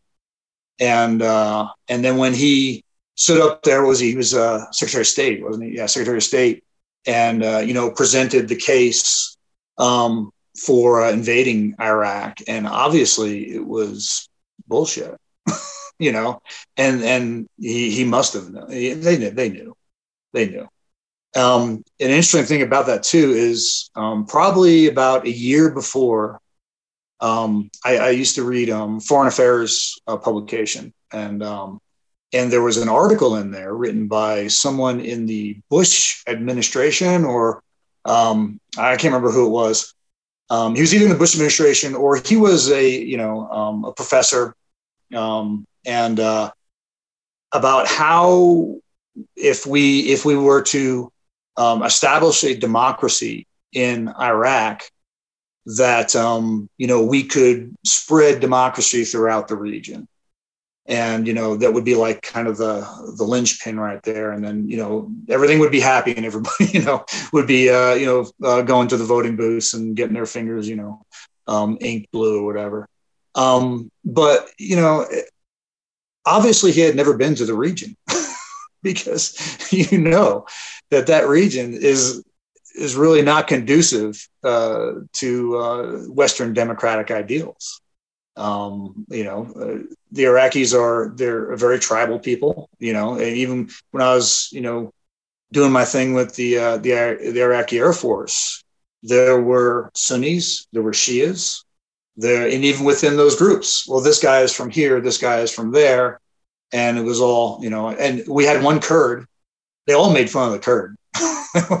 they, they would tell jokes about the Kurd every day, you know. Um, but uh, but it's you know, and we do that here uh, too. But over there, it's a little bit uh, a little bit more intense, um, I think, than here. And I don't think that you know, uh, looking at the whole thing, if if you've been to that region, you just think that everybody would just you know, throw up their arms and be happy, and then uh, you know we'd all live happily ever after. Uh, that's not the way it works over there. Not at, not at all. Well, know? another thing, and again, this is coming from someone who was never in the military, not even the uh, Salvation Army. Um, one thing that, that kind of you know has become i guess a, a, hot topic recently is the term you know military industrial complex but it is something that i think a lot of us have witnessed for a long long time. The same with the pharmaceutical industry in healthcare and how prevention is so so suppressed. I mean, you know, chiropractics were were, were called heretics for the longest time, you know, and God forbid yeah. you talk about organic food and exercise, especially during COVID. Um, you know, right, that's right. uh, you burned at the stake. Well, the same thing applies to the military, and so many people I've spoken to when it comes to Afghanistan have all had the same kind of um, perspective. We should have gone in with, you know, especially with Green Berets, you know, trained up the militia, taken out the training camps, killed the key figures, and then left again. And to me, as a complete layman, anytime there is a large group that's obviously have many fingers in the pie in the White House too, prolonging a war and sending more of our children overseas put some more money in their pockets. So again, without loading the question, with you having such a long service in the military, what is your observation or perspectives on that element, the profit element of war versus purely defending for the right reasons? Yeah, well, I mean, um, look look at I mean, you just have to look at all the money that all the contractors made in Iraq and Afghanistan. Uh, you know, KBR, the billions and billions of dollars that they made over there and all the other security contractors and you know building all these bases massive bases with huge infrastructure. I mean you know uh, going down to kandahar you've got uh, um, was it uh, what was that canadian uh, coffee company down there? Uh, Tim Hortons. You know they got a Tim Hortons in in you know in kandahar. They actually uh, what do they have? Was it a ruby tuesdays or something there too? I don't know. I only went down there one time and you know, you just look at that and you go, this is ridiculous, man. this is, and uh, you know, and the amount of money, like you said, that's spent on infrastructure uh, for the military, um, the equipment. I mean, you know, like you said, the Marines went over there and they've got you know soft skinned Humvees driving around. So okay, oh well, now we have to build up armored Humvees. Uh, we have to build mine resistant vehicles, and you know, and think about all the billions of dollars we spent uh, on all of that equipment. Um, yeah, it's war. War is war is profit, man. I mean, there's no doubt about it. You know, um, I just hope. I, I, don't know that there's a way to um, make it stop. Uh, really, um, I was starting to get worried a little bit there, but I, I, think it's kind of gone away. Is that you know you had some members in the government um, you know, rattling the sabers about the Ukraine. Um,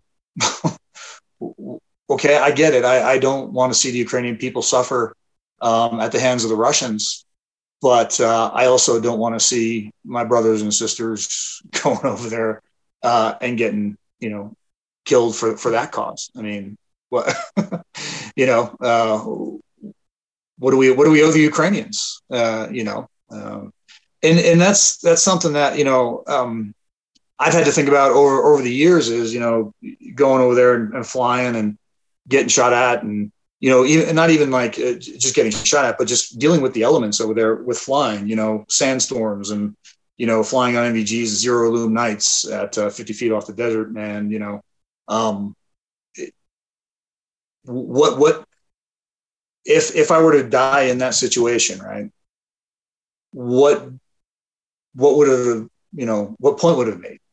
you know what I mean? For my family, you know, now I've got, you know, kids without a father, a wife without a husband. Um, why? What, what, what was I fighting for? Was I fighting for, you know, Kellogg Brown and Root so that they could make a billion dollars, you know? Um, and especially it would, you know, get over to the, the hammer three, four thing about coming back from that. I'm like, okay, well, we were over there trying to help the uh, Kosovans, um, you know, not get slaughtered by um, by the Serbs, uh, get driven out. Um, but do did you know? I mean, do they give a shit about you know about my sacrifice or, or my family at that point? You know, it becomes personal. You know, at that point, right? So, uh, so that's something that you know, even though like I said, I've never been wounded or anything like that, and, and I've I've come to grips with it. You know, yeah, I've I volunteered. It was my career that's what I did. Um, you know, and I took my chances and luckily came out the other end, you know, none the worse for wear. Um, but you know, what if, you know, and at that point I still had a lot more, you know, deployments to go. So, you know, uh, going back into going to Iraq, you know, after that, why are we going to Iraq? Well, you know, and especially when you you've been to the region and you know that um, Saddam Hussein is a dictator or was a dictator. He cared about Saddam Hussein. He did not care about Al Qaeda. He didn't care about any of these causes. He was only about personal preservation. So even if he had chemical weapons, why would he give them to Al Qaeda? And why would he be implicated in, in an attack against the West? It didn't make any sense. You know, he was about maintaining power, and that is not how you maintain power, right?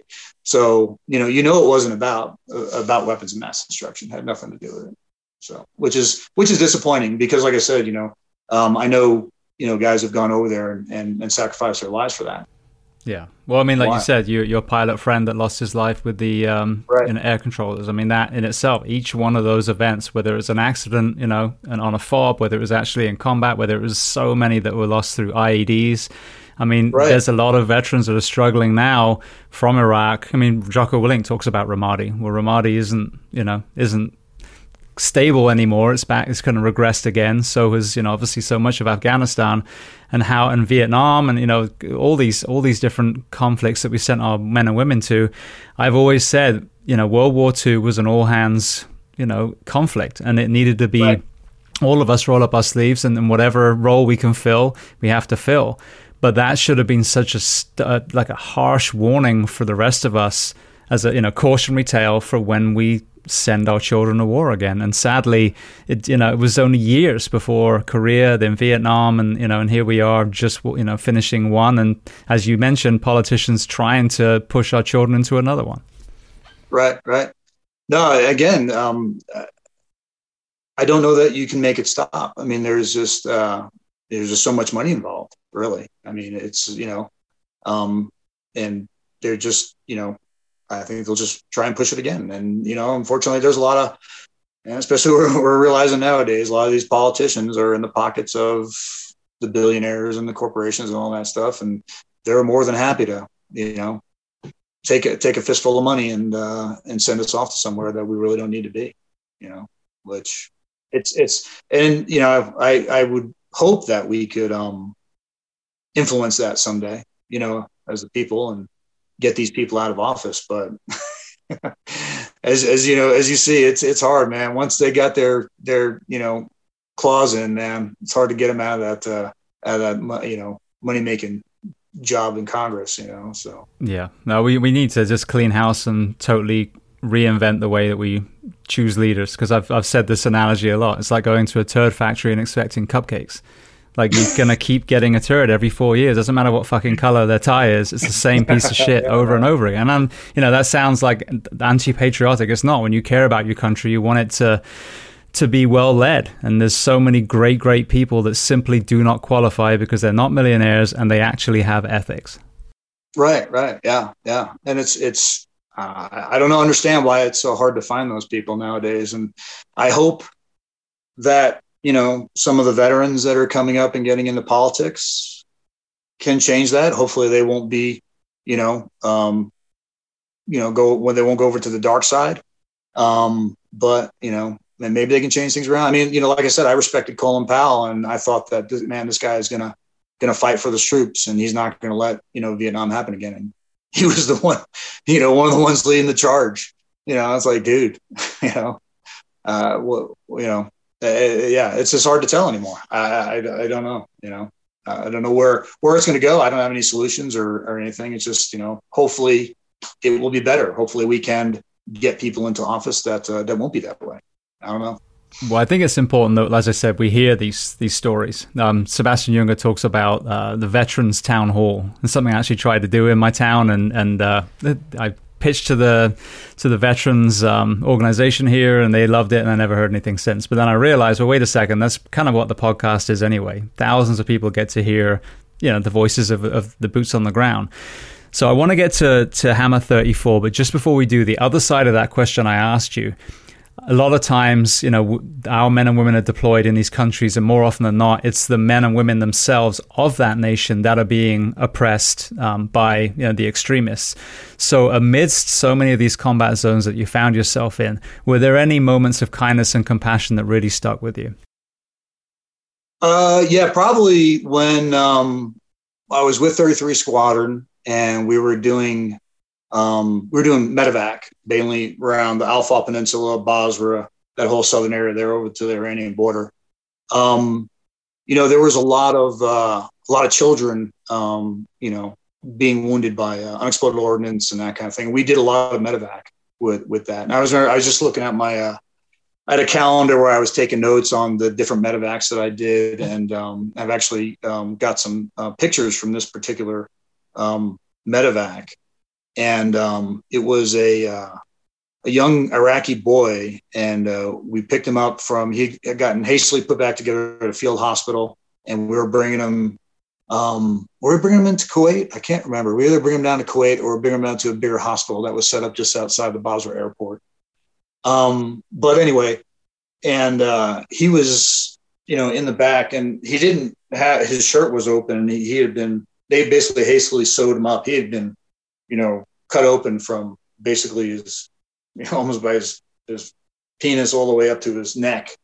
And um, his dad was in the back of the helicopter, and we had um, uh, Royal Air Force uh, nurses in the back and a med, med crew, and they were trying to take care of him. We also had some other kids on board as well, but they weren't as uh, as uh, um, wounded as this kid, uh, horribly wounded. And uh, the dad was, you could tell, we were, you know, in the Puma, you have like a little corridor where you can like kind of look in the back from the cockpit. And um, I, I, remember just looking back, and the father was just just freaking out, man. Um, you know, and um, and we were trying to figure out, well, shit, we, has anybody got anything to you know to give him? And I think uh, I think it was JP's idea. He's like, hey, I've got some uh, some cookies or something up in the cockpit, and like you know, he's just like handing them back and handing out the cookies to the guy, and you know, the guy's like, you know, yeah, okay, thanks. You know, eating cookies, feeding feeding the kids some cookies and stuff like that, just to to get him to calm down. And you know, not to mention the fact that he's the kid's wounded, but now you're in a helicopter um, being taken away by the invaders of your country that just you know just came across the border and just ruined everything for you. Um, you know, to get into the hospital. But uh, but yeah, I saw you know the the medical crews um, that we had. We had, like I said, we had a lot of uh, those medevacs, and they were very compassionate and kind um, you know, to to the Iraqi people. And these are just average people, man. I mean, you know, imagine, you know, um, the Canadians coming over the border, you know, and just starting to tear shit apart in the in our country, you know, and uh, and people just getting caught in the middle of it, you know. Um, I didn't feel any ill will towards towards those guys. I mean, they had, you know, this this father and his his son had nothing to do with the fuck what was going on, you know. So, um, but yeah, saw saw saw a bit of that, you know, trying to um, you know, just take care of those average people, you know, that you knew had nothing to do with this shit. You know what I mean? Yeah. So. Well, and these are these are the important things too. I've heard so many of these stories, whether it's kindness and compassion from the Iraqis or the Afghani people towards our military, you know, towards each other, you know, even our own military towards the the animals of a country. And again, yeah. these are not the stories that we hear, and we need to hear. We need to hear the worst ones. We need to hear the atrocities that we commit. That needs to be out there too. But also the the middle middle ninety percent where what we're trying to do, the kindness and compassion from both sides, the human element, rather than as we're seeing now, all Russians are the enemy. No, I don't think right. most Russians even have any idea what's going on. You know, if they're right. not directly involved. Right, right, yeah. I'm, I'm sure there's Russians out there that are waving the flag and all that stuff, but like you said, probably not. You know, probably not a majority of the population. You know, is doing that. Um, they've got their sons and daughters out there dying in Ukraine for, again, what? You know, well, you know, why why are we invading the Ukraine now? So, but uh, yeah, no, I think it's yeah, it's it's it's I think it's it's worldwide. I mean, it's just common people. You know, and when I was um, uh, I was in Kenya for for several exercises, uh, and you know there was no conflict going on down there, but you know just sitting around talking to the Kenyan Air Force, you know mechanics and, and pilots. I mean, you know, yeah, you know they don't have a lot of money there. It's a it's a pretty poor country, um, but you know sitting down talking about their hopes and dreams, you know, and they got you know is one, you know, enlisted guy uh, in the Kenyan Air Force, one of the, the, mechanics. He's like telling me how, yeah, you know, eventually I retire from the Kenyan Air Force and I just want to get a little shop and, you know, and, uh, and support my family and stuff like that. You know, same, same story as everybody else in the world, man. Just want to live, you know, without, uh, without all the other bullshit. Absolutely. I think that's it. You know, the commonalities are far greater than the, uh, the differences, you know, and that's oh, the yeah, part that's lost. Yeah, definitely.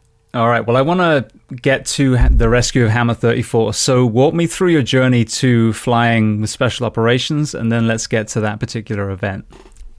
Okay. Um, so, yeah. So, after the Army, so um, one Desert Storm came back to Germany, spent about another year in Germany. Then I um, PCSed, um, permanent change of station to uh, Fort Campbell, uh, Kentucky.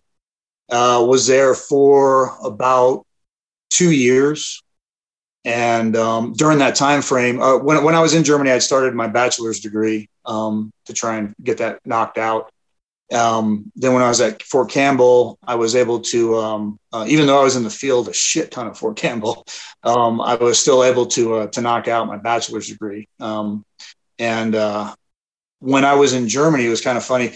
I was at the uh, on our base in Stuttgart Army Airfield. We had a uh, an AAFES um, little canteen, uh, cantina, and um, it was it was basically the warrant officer lounge. we'd all, you know, after PT in the morning, we'd all take showers and we'd meet there and have breakfast or whatever, you know. So I was sitting at a table one morning with um, um, two W threes and a W four. I mean, and I was maybe a W two at the time, you young guy, and um, you know, these were my idols. Um, you know, these are the guys who were, you know, uh, gods to me, and uh, they were like, uh, uh, hey bill they were bitching about the army. I mean just completely just tearing the army apart right? As we do you know you do that in the military right? So um, they look at me and go bill you're a young smart kid. Uh, get the fuck out while you can basically. They go, you know don't they go don't don't be like us. They go and if you want to stay in the military like you know go in the air force or go in the coast guard i'm like huh okay well these are my mentors uh, telling me that uh, you know the army isn't the place to be, and uh, I was like, okay, all right, I, I, I kind of agree with that, I, guess in a lot of ways. Um, but I still I, I, enjoyed military flying, and um, I was like, okay, um, I'm going to get my degree, and I'm going to apply for the Air Force and the Coast Guard. Actually, I was going to do both, and um, so I was at Campbell, finished my bachelor's degree with uh, Embry-Riddle, and um, I uh, um, applied. I went to the uh, Air Force recruiter in town, and uh, I showed up there with my flight suit, you know, my uniform, and I'm like, "Hey, dude, I want to get in the Air Force." You know, and the sergeant, Air Force sergeant's like looking at me like, well, "Aren't you in the military?" like, "Yeah, I want to be in your military," you know, kind of thing. Uh, so he's like, "Okay," and um, I put an application for officer training school in the Air Force, and got picked up. And uh, when when the Air Force finished up OTS, um, and uh, my first assignment wound up being after everything was said and done in um, at the 55th Special Operations Squadron uh, down in Florida, um, uh, flying the uh, MH-60G Pavehawk um, down there. Uh, so uh, and it was kind of a it was one of those things where that's where I kind of wanted to be. Well, initially when I got in the Air Force, I wanted to fly A-10s, um, but that wasn't going to happen. So where else do I want to be? And I'm like, well, if I'm going to be in the Air Force flying helicopters, it's definitely going to be in special operations. So uh, so that's where uh, where I kind of focused uh, focused my efforts to get in there. Um, so yeah, started flying down there, um, doing. Uh, I mean, we've worked with um, yeah, I mean a lot of uh, you know special forces operators, um, you know all all the big names, you know that kind of thing. Um, doing all that stuff, uh, but it was all exercise exercises and you know bilats and JT um, joint training exercises and all that. So uh, JTFs and things like that. Um, and I did that for like uh, we were down there for about almost three years, and the squadron was actually on the chopping block, and uh, we were going to disband. They were going to disband the squadron. So uh, I was actually a planner for the last um, exercise we were going to do with the SEALs, and um, you know, getting ready to go do that. And all of a sudden they say, "Oh, um, we started, you know, the whole air war in Serbia. We're going to, you know, bomb Milosevic into submission. Um, and, uh, you know, to, uh, prevent him from you know killing all the Kosovans uh, down there, the the uh, well, most of Muslim. Um, and so I was like, okay, cool. Um, so we uh, packed everything up and we went over to uh, Brindisi, Italy, um, where we're part of a joint special operations task force they had set up there um, to do uh, combat search and rescue and uh, and some other things. Uh, we were doing some things down in Albania uh, as well because the KLA was operating over the Albanian border in the Kosovo and doing that kind of thing. Um, so we uh, yeah, so they set up the um, the task force. Um, the reason why the Air Force, big Air Force, has uh, combat search and rescue forces, and um, but at the time they weren't really in the um, right um, condition, uh, training, equipping in order to carry out a combat search and rescue mission like this. I mean, going over into an integrated air defense system uh, to pick up uh, a fighter pilot or a bomber pilot um, who is in a high performance aircraft uh, that just got shot down, and I'm supposed to go in there with a helicopter and pick this guy up. So um, we were fairly well equipped for that um, but they weren't at that time. They are now, though. They after uh, after um, Allied Force, they were able to get the, the funding to uh, get back up to speed. Um, but anyway, so we go to Brindisi, um, and uh, the war had not started yet. The bombing hadn't start had hadn't started yet. We got there. Shoot, what was it? I don't know, only about 48 hours before before everything kicked off. So we didn't have a lot of time to get things uh, spun up. But uh, we did come up with a um, search and rescue package, which included um, our aircraft, which is the MH-60G, which is basically a version of the Army Black Hawk uh, with their fueling probe and other other cool shit on it. Um, forward-looking infrared, some other things, and um, but we also had uh, MH-53s, which is a very large, um, excuse me, helicopter um, that special operations use to uh, to support you know special operations forces um, a lot bigger than than the uh, than the 60.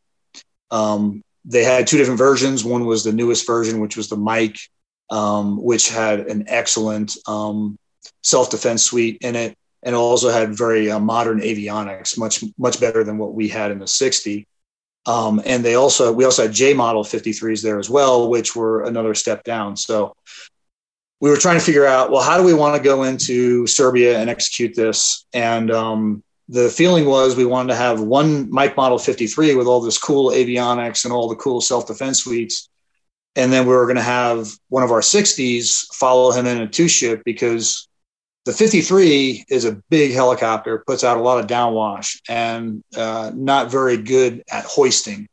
Um, and we thought that if we had to hoist the uh, survivor out, um, we would use a smaller helicopter with less downwash um, in order to get the uh, get the hoist working. You know, um, get them out there quick. Um, so we wanted to have that two ship package. Um, but the commander of the task force was uh, General Bardwell at the time, and uh, he was an Army general. He was a one star, I want to say, and um, he was a Vietnam veteran, uh, Green Beret, and his idea was that we had to have a Special Forces A team um, uh, on the helicopters in case, and in his words, we had to hold terrain. Um, and uh, I'm like, well, we're going into uh, a, a, European country that has armored vehicles and, you know, obviously modern, some modern equipment, most of the Soviet area, but era, but um, they're not going to be holding terrain. this isn't, we're not going up against, you know, the Viet Cong, uh, you know, or guerrillas. I mean, these guys are going to be pretty damn well equipped. I doubt a Special Forces 18 um, is going to be able to hold out. But anyway, we, that's what we were going to do. So because of that, we had to add another 53 to the formation because if we're going to have you know another 10 guys on board these helicopters, if if the if the lead 53 got shot down and I was chalked two as a 60, there was no way I could get everybody on board the H60 to get them out of uh, get them out of Dodge. So I had another 53. So it wound up being a three ship formation, bringing more people to go in and pick up usually about one guy, right? So we had what 36 guys between two, uh, the three helicopters. So it's pretty big, uh, um, pretty big force.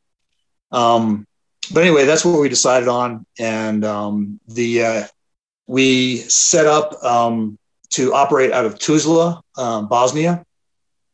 Um, I guess the rule was we couldn't conduct uh, uh, combat operations out of Bosnia um, just because of the uh, rules that they had set up for the theater or whatever.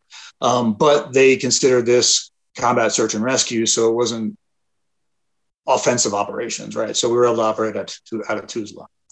Um, and we would do usually uh, two nights up there. We would rotate up, do a couple nights of uh, uh, combat search and rescue standby. We'd go back to Brindisi.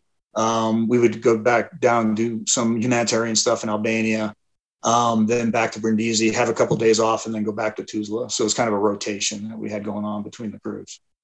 So it just so happens um, that uh, you know the night that I was up there, um, shit went down, um, and uh, you know and that's a lot of things about you know I'm I, I just want to get across here. I am not saying I am not fucking GI Joe um, or Rambo. You know, it wasn't me. This is my part of the story. You know, of the 36 guys that went over the board that night, you know, and the cast of thousands that's behind all of that that goes on, you know, behind the scenes. So, um, uh, but anyway, so we're operating out of Tuzla. Uh, we'd go up there. Um, usually we'd have like a, we called it uh, like a soft planning exercise or a CSAR planning exercise. So the mission commander, um, who on that night happened to be uh, my squadron commander, um, the squadron commanders and DOs would rotate through and they would basically be the mission commander in the back of the uh, lead uh, MH53. Um, so my squadron commander was up there. We do our planning exercise. So what he would do is um, he would just come up with a scenario. Hey, uh, F-16 got shot down here. Survivors here. All right, plan. How are we going to get this guy out? That kind of thing. And then we'd have a you know planning exercise. We'd present the plan to him and then we you know pick it apart what could we do maybe better or you know how, how else could we execute this that kind of thing so we did that. Um, then we all you know go go to our hooches uh, to go to bed. And uh, i had just uh, laid down the hooch and um, i had heard you know footsteps running up the platform. Somebody was running which was unusual. And uh, you know door opens up. Hey you know down to 16 let's go. And we all got our shit and then uh, ran into the TOC and then uh, start, you know, got the mission, uh, what was going on, and then just started boom, running the planning. How are we going to get in? How are we going to get this guy? Um, you know, routes and all that stuff. Um, fortunately for him, um, he wound up getting shot down, and he was west of Belgrade. Um, so he was a little bit closer to the border because um, when he got um, hit by the missile, I think it was an SA three fragged his engine. Uh, he was able to glide as much as an F 16 can glide um, to get a little bit closer to the border. Uh, and then he got he got so low, and there's actually some uh, of his HUD footage um, online, and with audio, you can hear him talking, and uh, he's talking about what's going on. And uh, so he starts gliding, and he finally he's just like, I can't go any further. I'm punching out, boys. Come get me and uh, he ejects out of the F-15 or F-16 and, um, and gets on the ground. Um, for us, so this happened. That happened about what was it? About two o'clock, just after two o'clock in the morning. Um, and uh, so we start planning, blah blah blah. We go to the aircraft. We get on the, uh, the runway. We're waiting for the uh, the signal to go. And um, so comms, comms are so fucking important in the military. It's not even funny. And it's the same for you, like, you know, fire rescue, man. You need comms, man. So we get on the runway and uh, we're, I'm chalk three. Uh, and uh, lead and chalk two are trying to talk on the satcoms to get, you know, secure satcoms to get things going. And they can't contact anybody. Um, so we, uh, we had the only operable SATCOM uh, in the formation uh, at that point. So we're trying to get information and then relay it up to those guys on, you know, secure short, shorter range radios, that kind of thing. And we're passing information back and forth. Um, they, so what we're hearing is that, um, you know, command and control, um, AWACS and all those guys, Moonbeam, blah, blah, blah, AB triple C, they're trying to get together a um, a gorilla rescue package of fighters and bombers, whoever they can, to get out of Serbia, hit the tankers, and then go back to cover us as we as we go in. Um, but we're looking at the time frame, and here it is, almost it's you know two o'clock in the morning, and uh, and we're like, well, wait a minute, you know, if we wait any longer, and we got to go in, it's going to be fucking daylight, and I'll be damned, you know, if I'm going to go in a Serbia in broad daylight. Because as it was, you know, everybody with a musket was shooting at us, and uh, you know, at nighttime. Um, but uh, but here we are going to go in during the day. So we're like, all right, if we're going to go, we're going to go now. And I didn't say that. That was actually um, my squadron commander, uh, Colonel Steve Laushine, um, and in coordination with uh, Kent Landreth, uh, Lando, who was the uh, um, flight lead in the lead 53. And uh, they decided, you know, they're hearing all this, and you know, we're not getting the uh, authority to launch. And we we were on the runway for shit, sitting there um, for I don't know, must have felt like an hour, maybe about an hour. And um, so finally, he just said, "Let's go, we're going." And uh, and we took off and just started heading towards the border. Um, and uh, and obviously he had cleared that. So it was kind of the chain of command was kind of convoluted because you had big Air Force, Air Combat Command, then we had our Special Operations Task Force, who communicated, but were not under the same chain, uh, chain of command. But anyway, they told our we told our task force, the special, we're going, and uh, and then they you know everybody else was alerted. Hey, the helicopters are heading towards the border. So we start taking off. We're heading towards the border, and um, one of the odd things that was going on was, you know, so we're in Bosnia, right? But you know, Bosnia is bit, pretty much divided into several sections, right? You got a Croat part of Bosnia, you got a, a Muslim part of Bosnia. There's actually a Serb part of Bosnia called Republika Srpska, which is in Bosnia, but it's right up there on the border um, with Serbia, um, and to the west of the was it the Sava River, and um, so they're obviously sympathetic to the Serbs. So as we're heading towards the border, and and we know that they were monitoring the airfield. They had to have been. They probably had spotters out there um, letting the Serbs know what was going on with helicopters. and well, we'll go back for a second. So um, in March, just after the war started, I don't know if you remember, there was an F 117 that got shot down um, by the Serbs. Um, so that task force was this our that was the same task force, just different uh, different aircraft and, and people. Um, actually, except for Laushine, Laushine was actually the mission commander on both the F-117 and the F-16 rescue, which was you know just a luck of the draw for him. But um, uh, they had launched out of Tuzla. They went in. Um, the night they went in, the weather was dog shit, uh, low ceilings, fog. They had a hell of a time just getting through the weather to get to the guy, but they got him out. Um, so then, about what a week or two later, um, Air Force Times publishes an article during the war about how this rescue went down, and even said that the helicopters launched out of Tuzla. so, so there was any secrecy that we had, which probably we had none anyway, was now completely fucking blown because the Air Force Times had just, you know, front page article, right? So, um, so as we're taking off and we're heading towards the border, we notice that um, the the lights in the towns that we're approaching, they start sh- lights start shutting off as we're as we're like on our flight path towards the border. So um, we're like, eh, that's uh, that's unusual. Everybody's going to bed at the same time, right?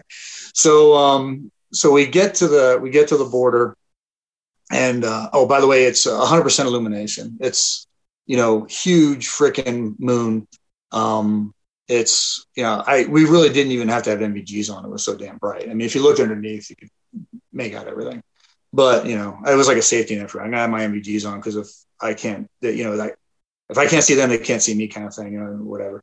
So, um, so we're heading towards the border. Um, and the river has a fog layer over it, a uh, little of a fog layer, and we get over the top, and we're just crossing over the border. And um, I see, oh, everybody saw it. These two bright dots just kind of launch like right off our nose. And my first thought was, hey, somebody's getting shot at. and it turns out we were getting shot at. They launched a couple of missiles uh, at us and uh, we didn't have I didn't have anything in my uh, radar warning receiver. Um, I don't think the 53s picked up anything either. Um, but because so, what the Serbs were doing, and they were smart. I mean, they you know, a well-educated European country. Uh, so they had some pretty smart operators.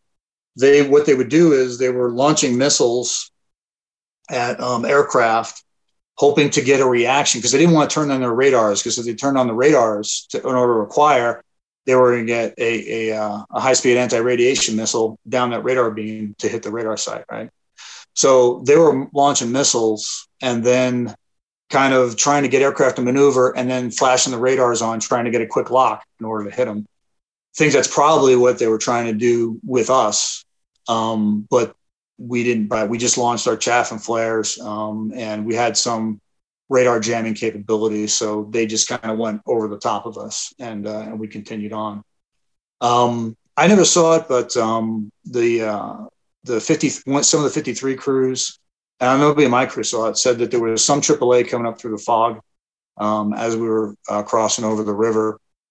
Um, got to the other side, and AAA kind of died down, and we were heading to the coordinates that we were given by um, by C2. Um, we're going there. We're going there. We're getting closer, and um, uh, we can hear the the uh, A10 overhead. Actually, I'm sorry. It, it was either the A10 or the F16 somebody was talking to the survivor and we could hear them talking to the survivor, but we couldn't hear the survivor. And we are getting and we are getting really close. We're like, this is unusual. Why are we not hearing the survivor? Um, we keep going. At um, at one point, um, we're passing by. There's a town out to the right, and we pass a town. And obviously, we're we're tailing Charlie. So 253s go past, and then we've got us right abeam the town and somebody in the town decided to open up on on us uh, small arms. I imagine probably like a um, probably AKs, PKMs, something like that. Uh, started shooting at us. I didn't see it because by the time they started shooting, it was just about our four o'clock. So I didn't see any of the tracers. But my um, flight engineer, who's sitting behind me with his minigun, he sees the tracers start coming. So he just opens up with the minigun, you know, 4,000 rounds a minute and just basically you know strafes the top of the building uh, that the, the fire was coming from and um, and i didn't you know normally we would you know they would call ground fire you know we would break and all that stuff but he just it was pretty good directed fire again it was bright as hell outside and he just opened up and suppressed it i didn't i stayed platform for him so that i didn't want to bank because i wasn't quite sure i'm pretty sure it was him but if it was jack on the other side uh, I didn't want to mess up Rich's, uh, you know, firing solution on that. So we just kept on going. And then uh, he goes, I go, hey, Rich, what happened? What's going on? He's like, oh, got ground fire from uh, from a building. He goes, I suppressed it. He goes, uh, hey, man, I, I hear some whistling. Um, he goes, I, I think we may have been hit. The bullets are pretty close. I'm like, I'm looking down, you know, me and Tom, the co-pilot, we're just looking at the gauges. We're like, okay, everything looks good. I shake the stick, you know, collect the wiggle pedals. I'm like, oh, everything feels good. And uh, he's like, okay. I go, well, just let me know if you hear anything, anything else, you know, kind of thing, you know. So we just kept on going. Um, we got to the first site that they gave for the coordinates, and um, so again, it's weird because we can talk to the fighters, we can't talk to the survivor, and we're supposed to be right over his location. And the survivor is saying, he can't hear helicopters. So we're like, man, what the fuck is going on, man? So the uh, the one of the guys up top, I think I want to say it was his wingman, his F sixteen guy, um, told him to get a uh, a flare ready. Well, I didn't didn't exactly like that idea of popping a flare because you know if there's somebody looking for him, um, then we're going to be possibly in a gunfight to get this guy out. Um, but as soon as he said that, just after he said uh, told him to prepare the flare. I see, oh, or not me, but Jack, who's my uh, gunner, he's in the back on the left side. He calls out survivor, uh, survivor in sight, uh, nine o'clock. So I immediately banked the aircraft, went and had him talk me eyes on to the light. And um, I, you know, tell the 53 uh, lead, I tell Lando, hey, we're breaking off. We've got the survivor in sight. So we started heading there and, you know, starting to slow down. And there's this really bright light uh, near a farmhouse.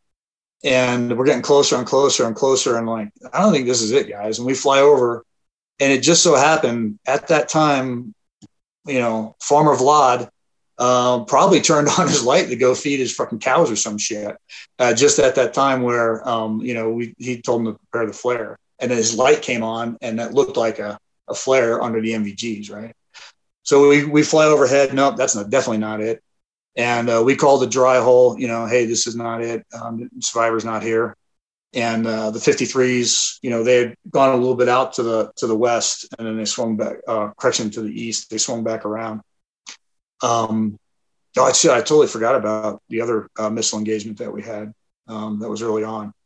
Um, yeah, I totally forgot about it. So as we're coming over the border, um, so we had the AAA, and then um, there was uh, um, AAA, and then we were so we had the missile engagement, we had the AAA. So Lando, uh, I'm going back now. I know I'm sorry I messed this up. Um, so we had just come over the border, AAA, missile launch, and then Lando's like, "Shit, they've got this part of the border defended. We need to get back over into Bosnia. We'll find another place to get into get into Serbia." So we turn, and he starts turning back towards the river, and as we're as we're turning, um, I can't remember it was Jack or Rich. I thought it was Rich, but um, I was talking to Jack a couple months ago, and he said it was him. Um, calls a missile launch at um, at our seven o'clock, and um, I immediately I'm like shit. And Jack's good dude, you know, fucking old school uh, aerial gunner in the Air Force, been around the block. And as he calls it, I make a turn. I start popping uh, chaff and flare. We didn't have automatic dispensers. I had to use my my thumb and uh, pop a bunch of uh, expendables out. And as we make that turn, he go. I mean, his voice went up about fucking five octaves. Eight, I don't know, he just started screaming like a little girl. No, Jack's probably gonna listen to this and kick me in the ass. But no, he starts. He starts missile, missile. You know, nine o'clock.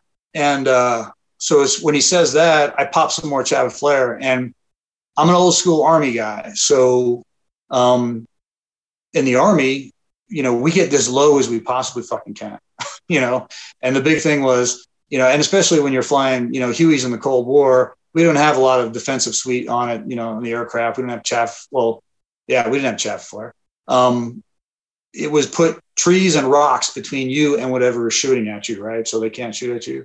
So I freaking bottomed the collect into my dove, and the missile went over over the top of us and um, past the tail end of the Chalk 253. This happened so fast. I mean, it's dude. It was the whole thing probably took seven or eight seconds, probably. I mean, you know, I didn't have time to get out a call to uh, um, to the to 53s.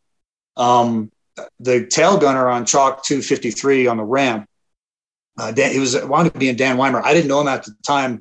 Um, probably, you know, I talked to him a couple times, but just saw him around. We wound up being st- uh, stationed at the uh, that foreign internal defense unit I was talking about together. And we were talking one day and about the rescue, and and he goes, "Yeah, man." He goes, "When uh, when I saw you guys uh, friggin' pop the chaff and flares, man, you dove." He goes, "I thought you got hit," and uh, and he was uh, telling his crew that I think the 60 just fucking got hit. And uh, then he said he saw the, you know, as this is going on, he's seeing the missile, uh, you know, uh, come past, you know. Um, so shit, got out of that. We got back over the border, went back into Bosnia a little bit, flew a little bit further south, and then went back over the border again. And that's when we started heading towards the survivor. And in between there, then we had the, the ground fire um, from that from that building top. So we get over that site. Like I said, fast forward again, we can't find him. He's not there. Um, you know, and we get joined back up at the 53s, like, well, now what? You know, all we're doing is just flying around Serbia, fucking trolling for ground fire right now, right? So, um, so um, it's relayed to command and control. He's not here. We need new coordinates. And um, all of a sudden, the the the satcom radio it just explodes. Everybody starts talking, ah! and nobody, you know, we can't get a word in edgewise. So Jack, my gunner, he's got the SATCOM control head on in his station um, in the back. And like I said, Jack's good dude, man. You know, he just gets on that radio and uh, he didn't use proper radio etiquette. He just basically said, um, I need everybody to clear this fucking net right now. and it went silent. uh, actually. And then uh, then he relayed to them, we need good coordinates or updated coordinates right now. And then I don't know who it was, I can't remember. Somebody came over the radio and said, you know, gave us coordinates. And those wind up being the good coordinates in the end. So we're like, okay, punch new coordinates in, pass it to the other guys, and we start heading towards uh, towards the survivor. Um, yeah, so we just uh, nothing much happened on the way. Um, I I really didn't see too much ground fire. Some guys said they saw some some ground fire coming up, um, but uh, but nothing that was directed. I think they were just maybe shooting that helicopter noise or something or whatever. So now we're getting towards the the the, the good location, and we can hear um, the A10s talking. Uh, they're up overhead. They're talking to the survivor now we can start hearing the survivor. So now we know that we're in the right location, and we have a little little device in the in the cockpit that can um, basically home in on the survivor's radio, right? So now we're like, okay, boom, all right, cool, we got it. We're, we're heading inbound, and um, so we're getting closer, and then all of a sudden he goes, yeah, I can hear you guys, I can hear you guys, and he did an awesome job, man. He he wound up getting us to within about half a mile south of his position um, just by vectoring us based on our rotor noise. so he did a he did a pretty good job on, on, that. So he's up to our again our nine o'clock, and um, first fifty three goes past, second fifty three goes past. He finally gets his IR strobe on, and um, Jack calls out again, survivor in sight, nine o'clock. Um, I'm like, okay, got it. You know, we break off, and this time I actually see an IR strobe, so I'm like, all right, this is this is the right the right location. Um, the 53s go a little bit further to the west. Um, Lando dropped off Chalk 2 to orbit to the um, to the east, while um, he came back over the top of us. But by the time he got back to us, we were already on the ground and out with the survivor on board. So, um, and basically the pickup worked. We're coming in, and um, he's calling us in. He's like, "Yeah, I got you inside. Keep coming, keep coming." And he's like, you know, trying to voice control the helicopter for crying out loud. And I'm like, yeah, dude, we got you inside, man. It's all right, you know. And so we land. It was um, uh, we land on the down slope of a hill that was off to our left side. So I was able to get the left wheel on the slope, and then barely get the uh, the bottom of the right wheel on. So I was a little bit, a little bit, a little bit of a slope and I just kind of held it there with with power in. So this way, you know, if I, if I put it full down, we probably would have rolled over. So I just kind of held it there, um, kind of balanced on the slope. The um, the PJs, we had two PJs and a combat controller on board. Um, that um, and yeah, we can talk later about those guys because they've uh, they've experienced a lot of PTSD, uh, not from this, but from other things. But um, so they uh, they got the survivor in sight.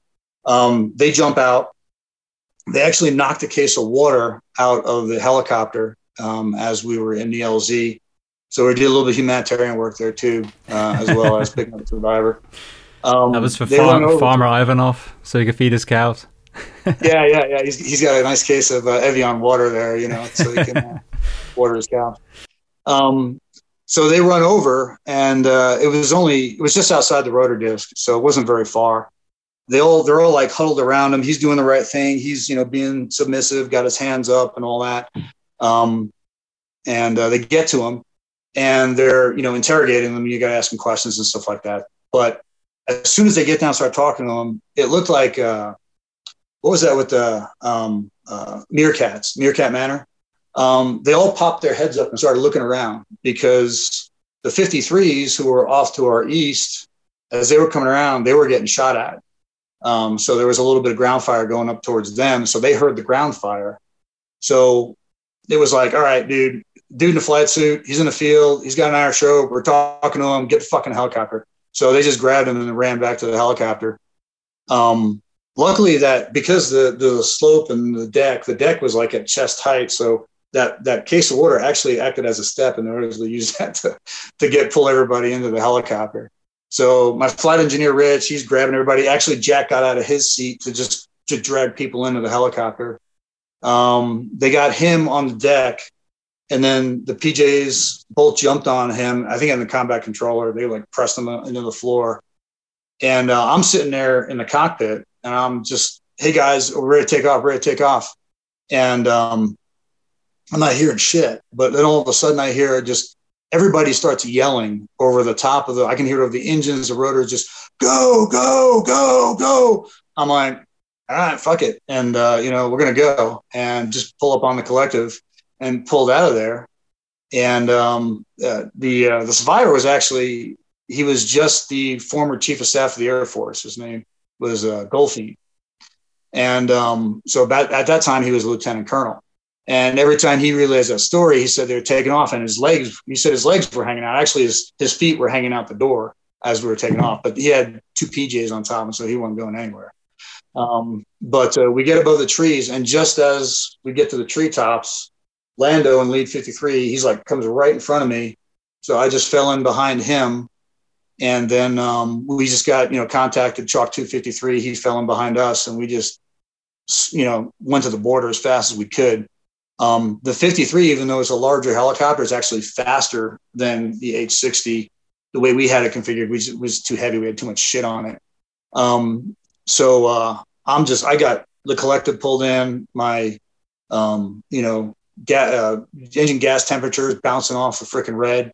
Um, and I'm like, and actually, I think either Tom or Rich called it out to me at one point, like, "Hey, we're we're we're topping out." I'm like, I don't give a fuck, because at this point, I'm looking on through the NVGs, and um, you know, it's it's really fucking bright, and I kind of like look started looking around, and it's basically fucking daylight.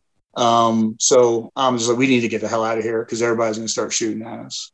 Um, nothing really happened. I mean, we had some small arms fire as we came back over the river, and um, nothing that was really aimed or anything. I think we were just shooting up in the air, and uh, and we got out over the border. Um, one of those kind of funny things that happened, you know, during combat. So we're, you know, I got the aircraft maxed out, and uh, we're going as fast as we can, and all of a sudden, um, uh, Rich fires his minigun again and it was a quick burst, like, and you know, but with a minigun, it catches your attention. And uh, so I'm like, "Hey, Rich, what's going on?" He's like, um, "Nothing." we, we, were going. He, he, had he took his hand off of the off of the gun to adjust his radio, but he didn't have a good grip on it, and we were going so fast it, it moved the gun. His finger accidentally hit the trigger but uh, we just sent a bunch of rounds out into a field. It didn't like go into a town or anything like that. So, but it's just one of those things. Like, and then you know, then I don't know. It was just weird, but the uh, uh, you know we were just on pure adrenaline. We just started talking. I, I don't know. We, we weren't even talking about anything in particular. And then I remember Tom was like, "Hey guys, we still got to get over the border, man. You know, you know, just keep it keep it professional here, you know." And I'm like, "Oh, okay, yeah, whatever."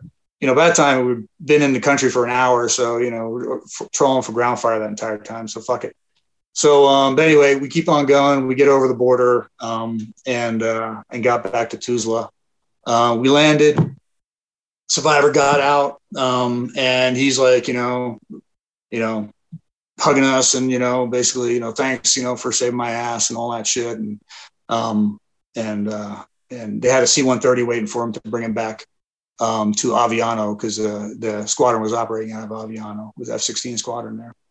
Um, and yeah, and that was it. And then we just started surveying the damage of the helicopter. Um, we found uh, the reason why Rich heard that whistling noise. We did have a bullet hole went through the one of the blades uh, on the 60, just like a blade tip. It's like kind of angled backwards. It went through there, um, and then um, we had another bullet that went through the aft end of the fuselage and up into the number one engine compartment. And um, it actually came really close to hitting the engine, but it wound up hitting the bracket and disintegrating and broke the bracket. Um, but other than that, that was about that was about it. We didn't really have uh, have a lot of damage, so we were pretty lucky. One of the 53s took a bullet um, just above the cockpit, um, but surprisingly, you know, with all of the people shooting at us, that's all we came out with, man. I mean, that was that was about it, you know. And this is, you know, uh, it's a war story with, I guess, a happy ending. I mean, you probably if you, you know, uh, made a Hollywood movie or something about it, and oh, everybody came out happy and and uh, you know survived.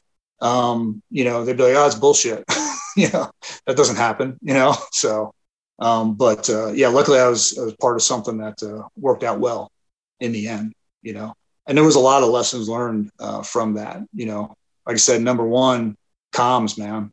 comms are so fucking important, you know. And also the life support gear. The reason why we got wrong coordinates is that his radio, um, it had it was they were the newer radios, and um, they they basically were sent over from the states, and they weren't initialized in theater, and it had a GPS on it, so he couldn't get when he was on the ground. He was running around for a while, and it wasn't finding the satellites because it couldn't find the satellites, right? Because it hadn't been initiated in theater yet. So that's why it took so long for them to get uh, good coordinates uh, from because the radio was uh, was behind the power curve on that. So, but um, but yeah, so so that was that was basically it, man. So well, thank you. Thank you for relaying that. I mean, you know, such an incredible story. And again, these are the boots on the ground or boots in the air stories that we don't really get to hear. But that I can only imagine the stress, the uh, the adrenaline that was you know in play during the rescue. What was the aftermath of like that? You know, once you actually landed safely, you know, back in uh, in Bosnia, you know, what was was there a wave of, of other emotions for, that followed that? Uh, you know, I mean, well, talking about the adrenaline when it was happening, um, you know, um, I, I kind of felt at one point, I'm like, you know, in a helicopter, you know, helicopter pilots kind of like slunched forward in our seats, you know, we got our, you know, slouched in, in the seat. And I remember at one point I'm feeling like the, my spine, you know, unlike, you know, guys on the ground, I guess, who are, you know, you're running around, you're doing stuff.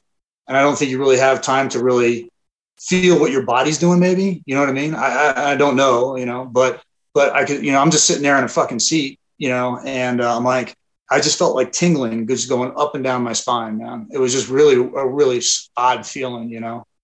Um, and then uh, when we got back, shit, we just we sat around and we, we were just outside the helicopter. We started talking and looking at damage, and then we started, hey, you remember this happened or that happened? Yeah, man, you know, just going through everything. And then it was just like, anyone go to breakfast? Yeah. And then we just went to chow hall and made breakfast. you know. And then after that, we're pretty fucking tired, you know, you get the adrenaline dump, and then we just go to bed. And we actually had to be ready because we were on alert again that night. They didn't send anybody to replace us. So it was so we had to get a new helicopter. They sent a new helicopter up there in the daytime. And then at the end of the day, we went out, pre-flighted it, and then all right, we're doing this again. So, you know, we'll see what happens tonight. But but during the, the yeah, during the, I mean, it was just okay. It, that's your job, man. fucking go do it again if you have to, you know. So, uh, uh, but that was the only. There was only two aircraft shot down, fighters shot down. There was the stealth F one seventeen, uh, and then that one F sixteen. Uh, they got shot down. But you rescued both it, pilots. What's that? And you rescued both pilots you, between the two groups. Uh, yeah, yeah, yeah, yeah. It wasn't me, but yeah, another, yeah, one of the other guys from my squadron uh, rescued the other pilot, the F one seventeen guy.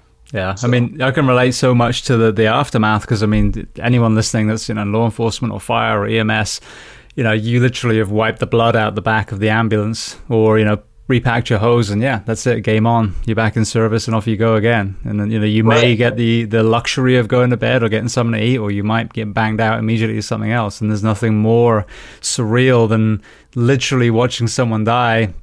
And then before you know it, lights and sirens, and you're off to the next one. It's very, very bizarre. Yeah, and that's that's what I experienced after I retired in civilian medevac. you know, um, go out to uh, I don't know, you know, an MVA, and you know, like you said, just blood all over the aircraft, clean up the blood, and then go back in the office and wait for the next call. You know, or you know, go pick up the you know the guy who uh, tried to commit suicide with a shotgun, um, but all he managed to do was blow his entire face off. You know, that kind of thing, and you're like, holy shit, you know, and then drop that guy off and then go to an MVA or go pick up a kid at Children's Hospital or something like that, or, you know, or take him to Children's Hospital or something like that. So, yeah, it's just, again, game on, man. Let's, okay, well, that's over. Let's get on with the next thing kind of thing, you know? Don't even have time to really reflect sometimes on what the fuck just happened. No, which so. is why it's important to make space for that whenever is, is appropriate. Yeah.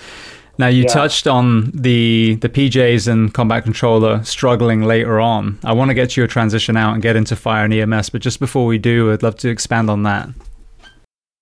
Yeah, um, this and you know this happened in um, uh, '99. So, um, you know, 9 11 was what, a little over two years later. So, you know, it started to kick off. Um, and uh, of course, PJs combat controllers heavily involved in all that. And um, I didn't, I, I, lost, you know, touch with those guys uh, for, for a long time.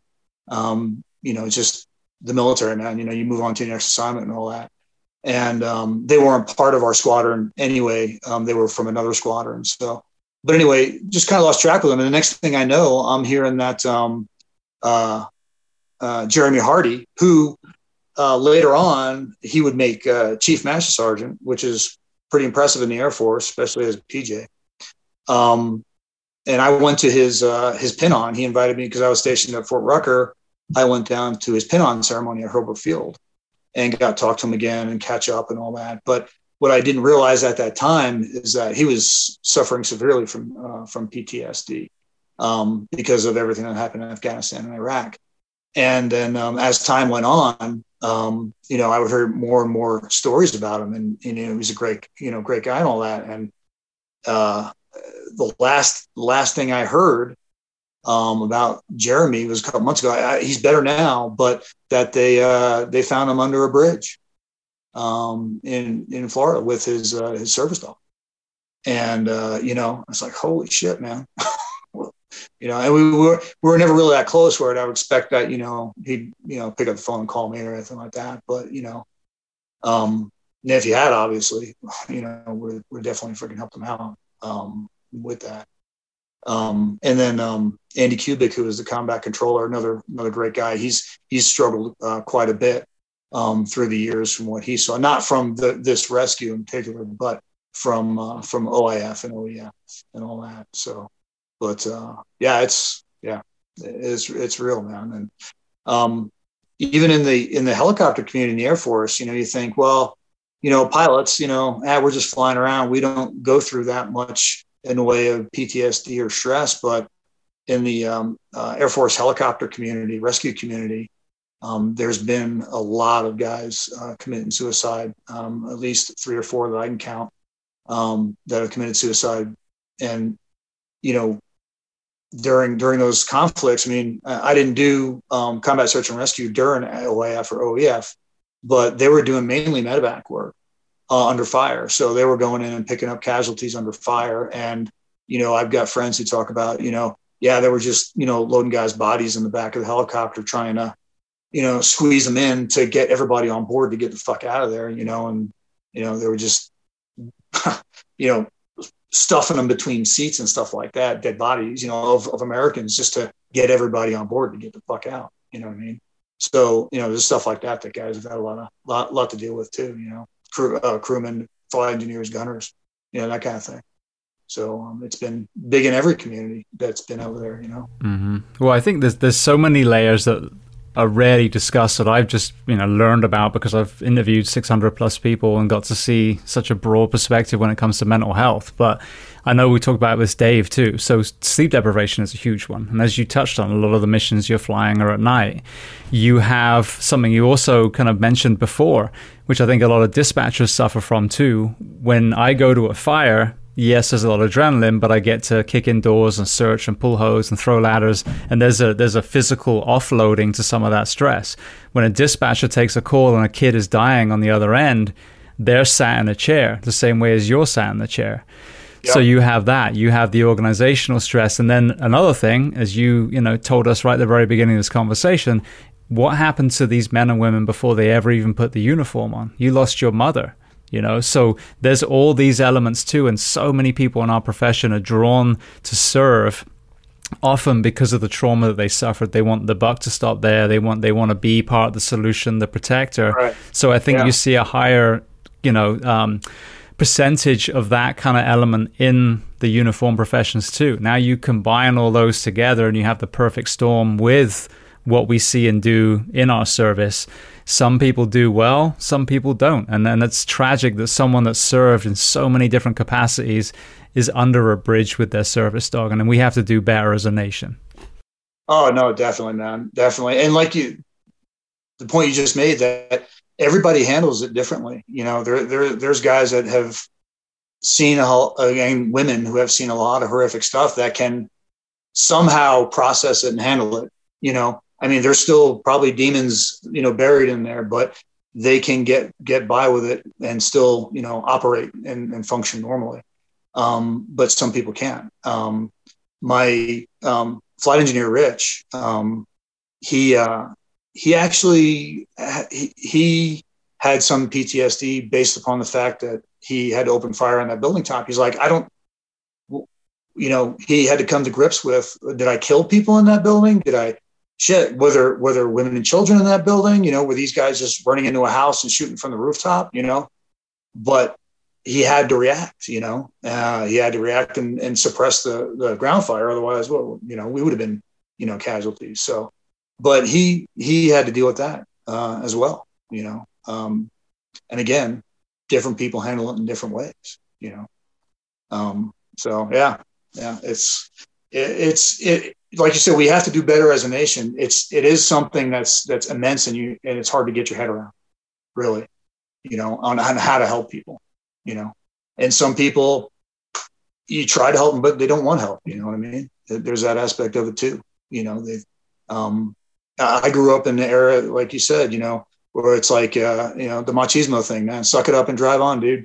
You know, you know, brush the dust off and keep on fucking going. You know, so that's tough. Yeah, no, it is. It is because I mean, I've pointed out this a lot. If you look at what brought us into our professions, it was actually kindness and compassion. It was the gentle side, you know, the the poet, not the warrior. At that moment, when when we're in the middle of a, a firefight or cutting someone out of a car or whatever it is, that's our flow state. That's when you have to be in that warrior moment. But if you're not then giving you that yourself that kindness and compassion after that event, whether you're processing, you know, a rescue of a pilot or whether you're processing a horrific, you know, structure fire that you witnessed or were part of, then and you buy into that facade of, you know, pseudo masculinity, yeah, you're you're yeah. you're basically adding nails to the coffin technically. Yeah, yeah, no, I agree. And you know, usually when like with uh with medevac, what I've noticed is when we get back to the base after we drop the patient off, you know, clean everything up, getting ready to go again, you know, there's there's a lot of dark humor, you know, you and you've probably, you know, experienced that maybe in the fire world. Little bit. World. yeah, yeah, yeah. You know, it can, it can get pretty fucking dark, man. you know, um, which eh, you know, in a lot of ways is is a release. You know, um, because it, laughter, you know, laughing about something like, even though you think, how the fuck can you laugh about something like that? But you, you have to release somehow. And sometimes just making a fucking dark joke about something is a way to, you know, release some of that pressure. You know what I mean? So, yeah. Absolutely. But, and I noticed that, you know, and coming out of the military, I think I was attracted to do medevac and I, I really enjoyed it was because it had that same camaraderie and feeling that I did in the military. You know what I mean? With with the med crews and going out and doing, you know, what you're doing, picking up, you know, MVAs or people or whatever, and bringing them bringing them to safety. You know, trying to get them somewhere where they need to take care of. You know, so. Brilliant. Well, I want to hit one more area before I let you go. So you touched on working with EMS now. Talk to me about your decision to transition out of the military and then what that was like because again another of the mental health challenges that we see a lot is transition out. You know, you identified as this military pilot, special forces military pilot for so long. And then with so many of our men and women in uniform, the door closes behind you, your ID doesn't work anymore. Now you've kind of lost that purpose, you've lost that tribe, you may have bought totally into the identity of who you were. A lot of people struggle with that. So walk me through that and then into to fire and EMS. Yeah, I think um, well, I think what helped what helps is get trying to get into a community or a job where I don't know.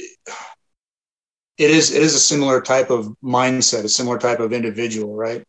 I don't think I could have gotten out of the military and just gone and sold insurance. I think I would have, you know, drove myself nuts, you know. Um, so when I was looking at getting out, you know, I still wanted to fly, and that's really why the reason really was the reason that drove me out of the military. I was a squadron commander at you know the Air Force uh, helicopter training squadron, and uh, you know I had had a successful command. Everything was looking good. I probably could have made uh, you know 06.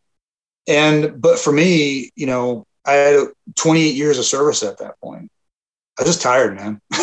you know, I was just, I just didn't feel like I wanted to go any further. That I'd done everything that I could do in the military that I wanted to do, and if I'd have gone any further, I would have been, I would have been a staff officer stuck at some headquarters somewhere uh, as a colonel, and that's not me. Um, I need, you know, I need rotor noise. I need to smell of Jet A, you know, that kind of thing. So um, I, and at that point, as a, as a flying squadron commander, I was current. I had been flying, you know, actually quite a bit uh, in that role.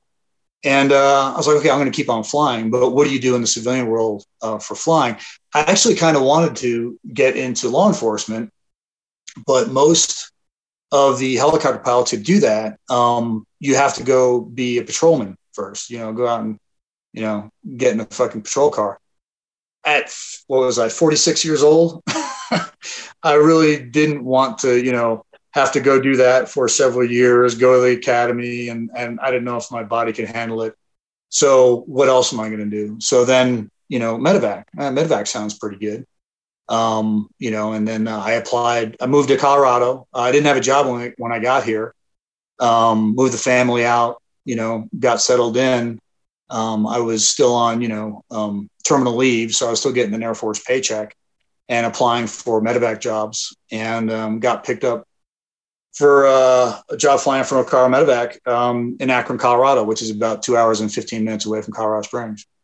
So um, so I was lucky. Um, started training and then, you know, double dip for about a month, you know, getting a paycheck from the civilian world and getting a military paycheck and, uh, and started flying up there. Um, and immediately, and I was lucky because you mentioned earlier about um, firehouses, like really bad ones and really good ones. I was lucky when I got into medevac that I walked into a um, really good organization. Um, great, great people um, great paramedics, great flight nurses, um, and uh, and fit right in immediately. And uh, I mean, we were based at a small town in northeast Colorado. Um, we were based out of a uh, a hangar at an airport. Um, so it was just you know your your three the three of us and the crew. We would um, a lot of the nurses were awesome cooks, and they would you know cook up fantastic meals. And uh, we you know summertime you barbecue. Um, so it was just really, it was a really good environment, really, really good. And that, and that really helped with the transition from the military. You know, I had a mission. I was working with like-minded people again, um, doing something that we enjoyed doing. Um, so um, that really helped out, I think, with the transition from the military to, to the civilian world. Um, then I did that um, there. Then I moved down. The base opened up in Colorado Springs um, for a different different program, same company. Uh, I worked for uh, you know the same company, but it was a different hospital program. Came down here and immediately encountered the same thing. I was lucky, another great program with great people. Um, so fit right in there. Um, did that for a while, and then a friend. Uh, then we I wound up uh, changing companies because they traded our base to a different company. Um, didn't like the new company all that much. Um, but uh, the people were still the same. The mid crew was still the same. They were good. But then a friend of mine said, "Hey man, do you want to fly um, firefighting, uh, helicopter firefighting?" And I was like, "Oh shit, uh, that sounds pretty cool." you know, I'm all about you know doing cool shit with helicopters, and I'd never done that before.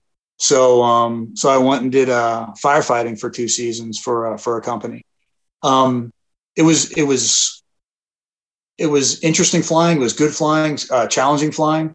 Um, but man, I tell you what, dude, I'm getting too old to be in Texas in 107 degrees heat, um, dropping water on a fire, man, for eight hours, uh, eight hours of flying, flight time in the seat, uh, usually like about a 12 hour, 14 hour day. And, uh, that, yeah, that I was like, nah, I don't know if this is, this is really for me, man. I don't know if I could be doing this at 65. Um, so I decided to get back into medevac again, um, here in Colorado and then you know again talking about the good bases versus the bad bases. So i got back into medevac out here at a different base. And um this is just because the job happened to open up when i was looking. And they that was not a good a good program. I did not like that that environment. So and you know and it pissed me off too because i had had such you know great bases uh, before. And then i got there and i'm like god this isn't what i you know, what I was used to. Um, this isn't what I want. Uh, so then I got into instruction, uh, instructing uh, medevac pilots and doing that kind of thing. So, but uh, but I enjoy it because I like um, you know I like teaching, especially the guys who come in from uh, you know they come in from maybe the tourist industry or the utility industry, and um, I like uh, you know teaching them about the medevac medevac job in the field and all that. So it's uh, it's it's interesting.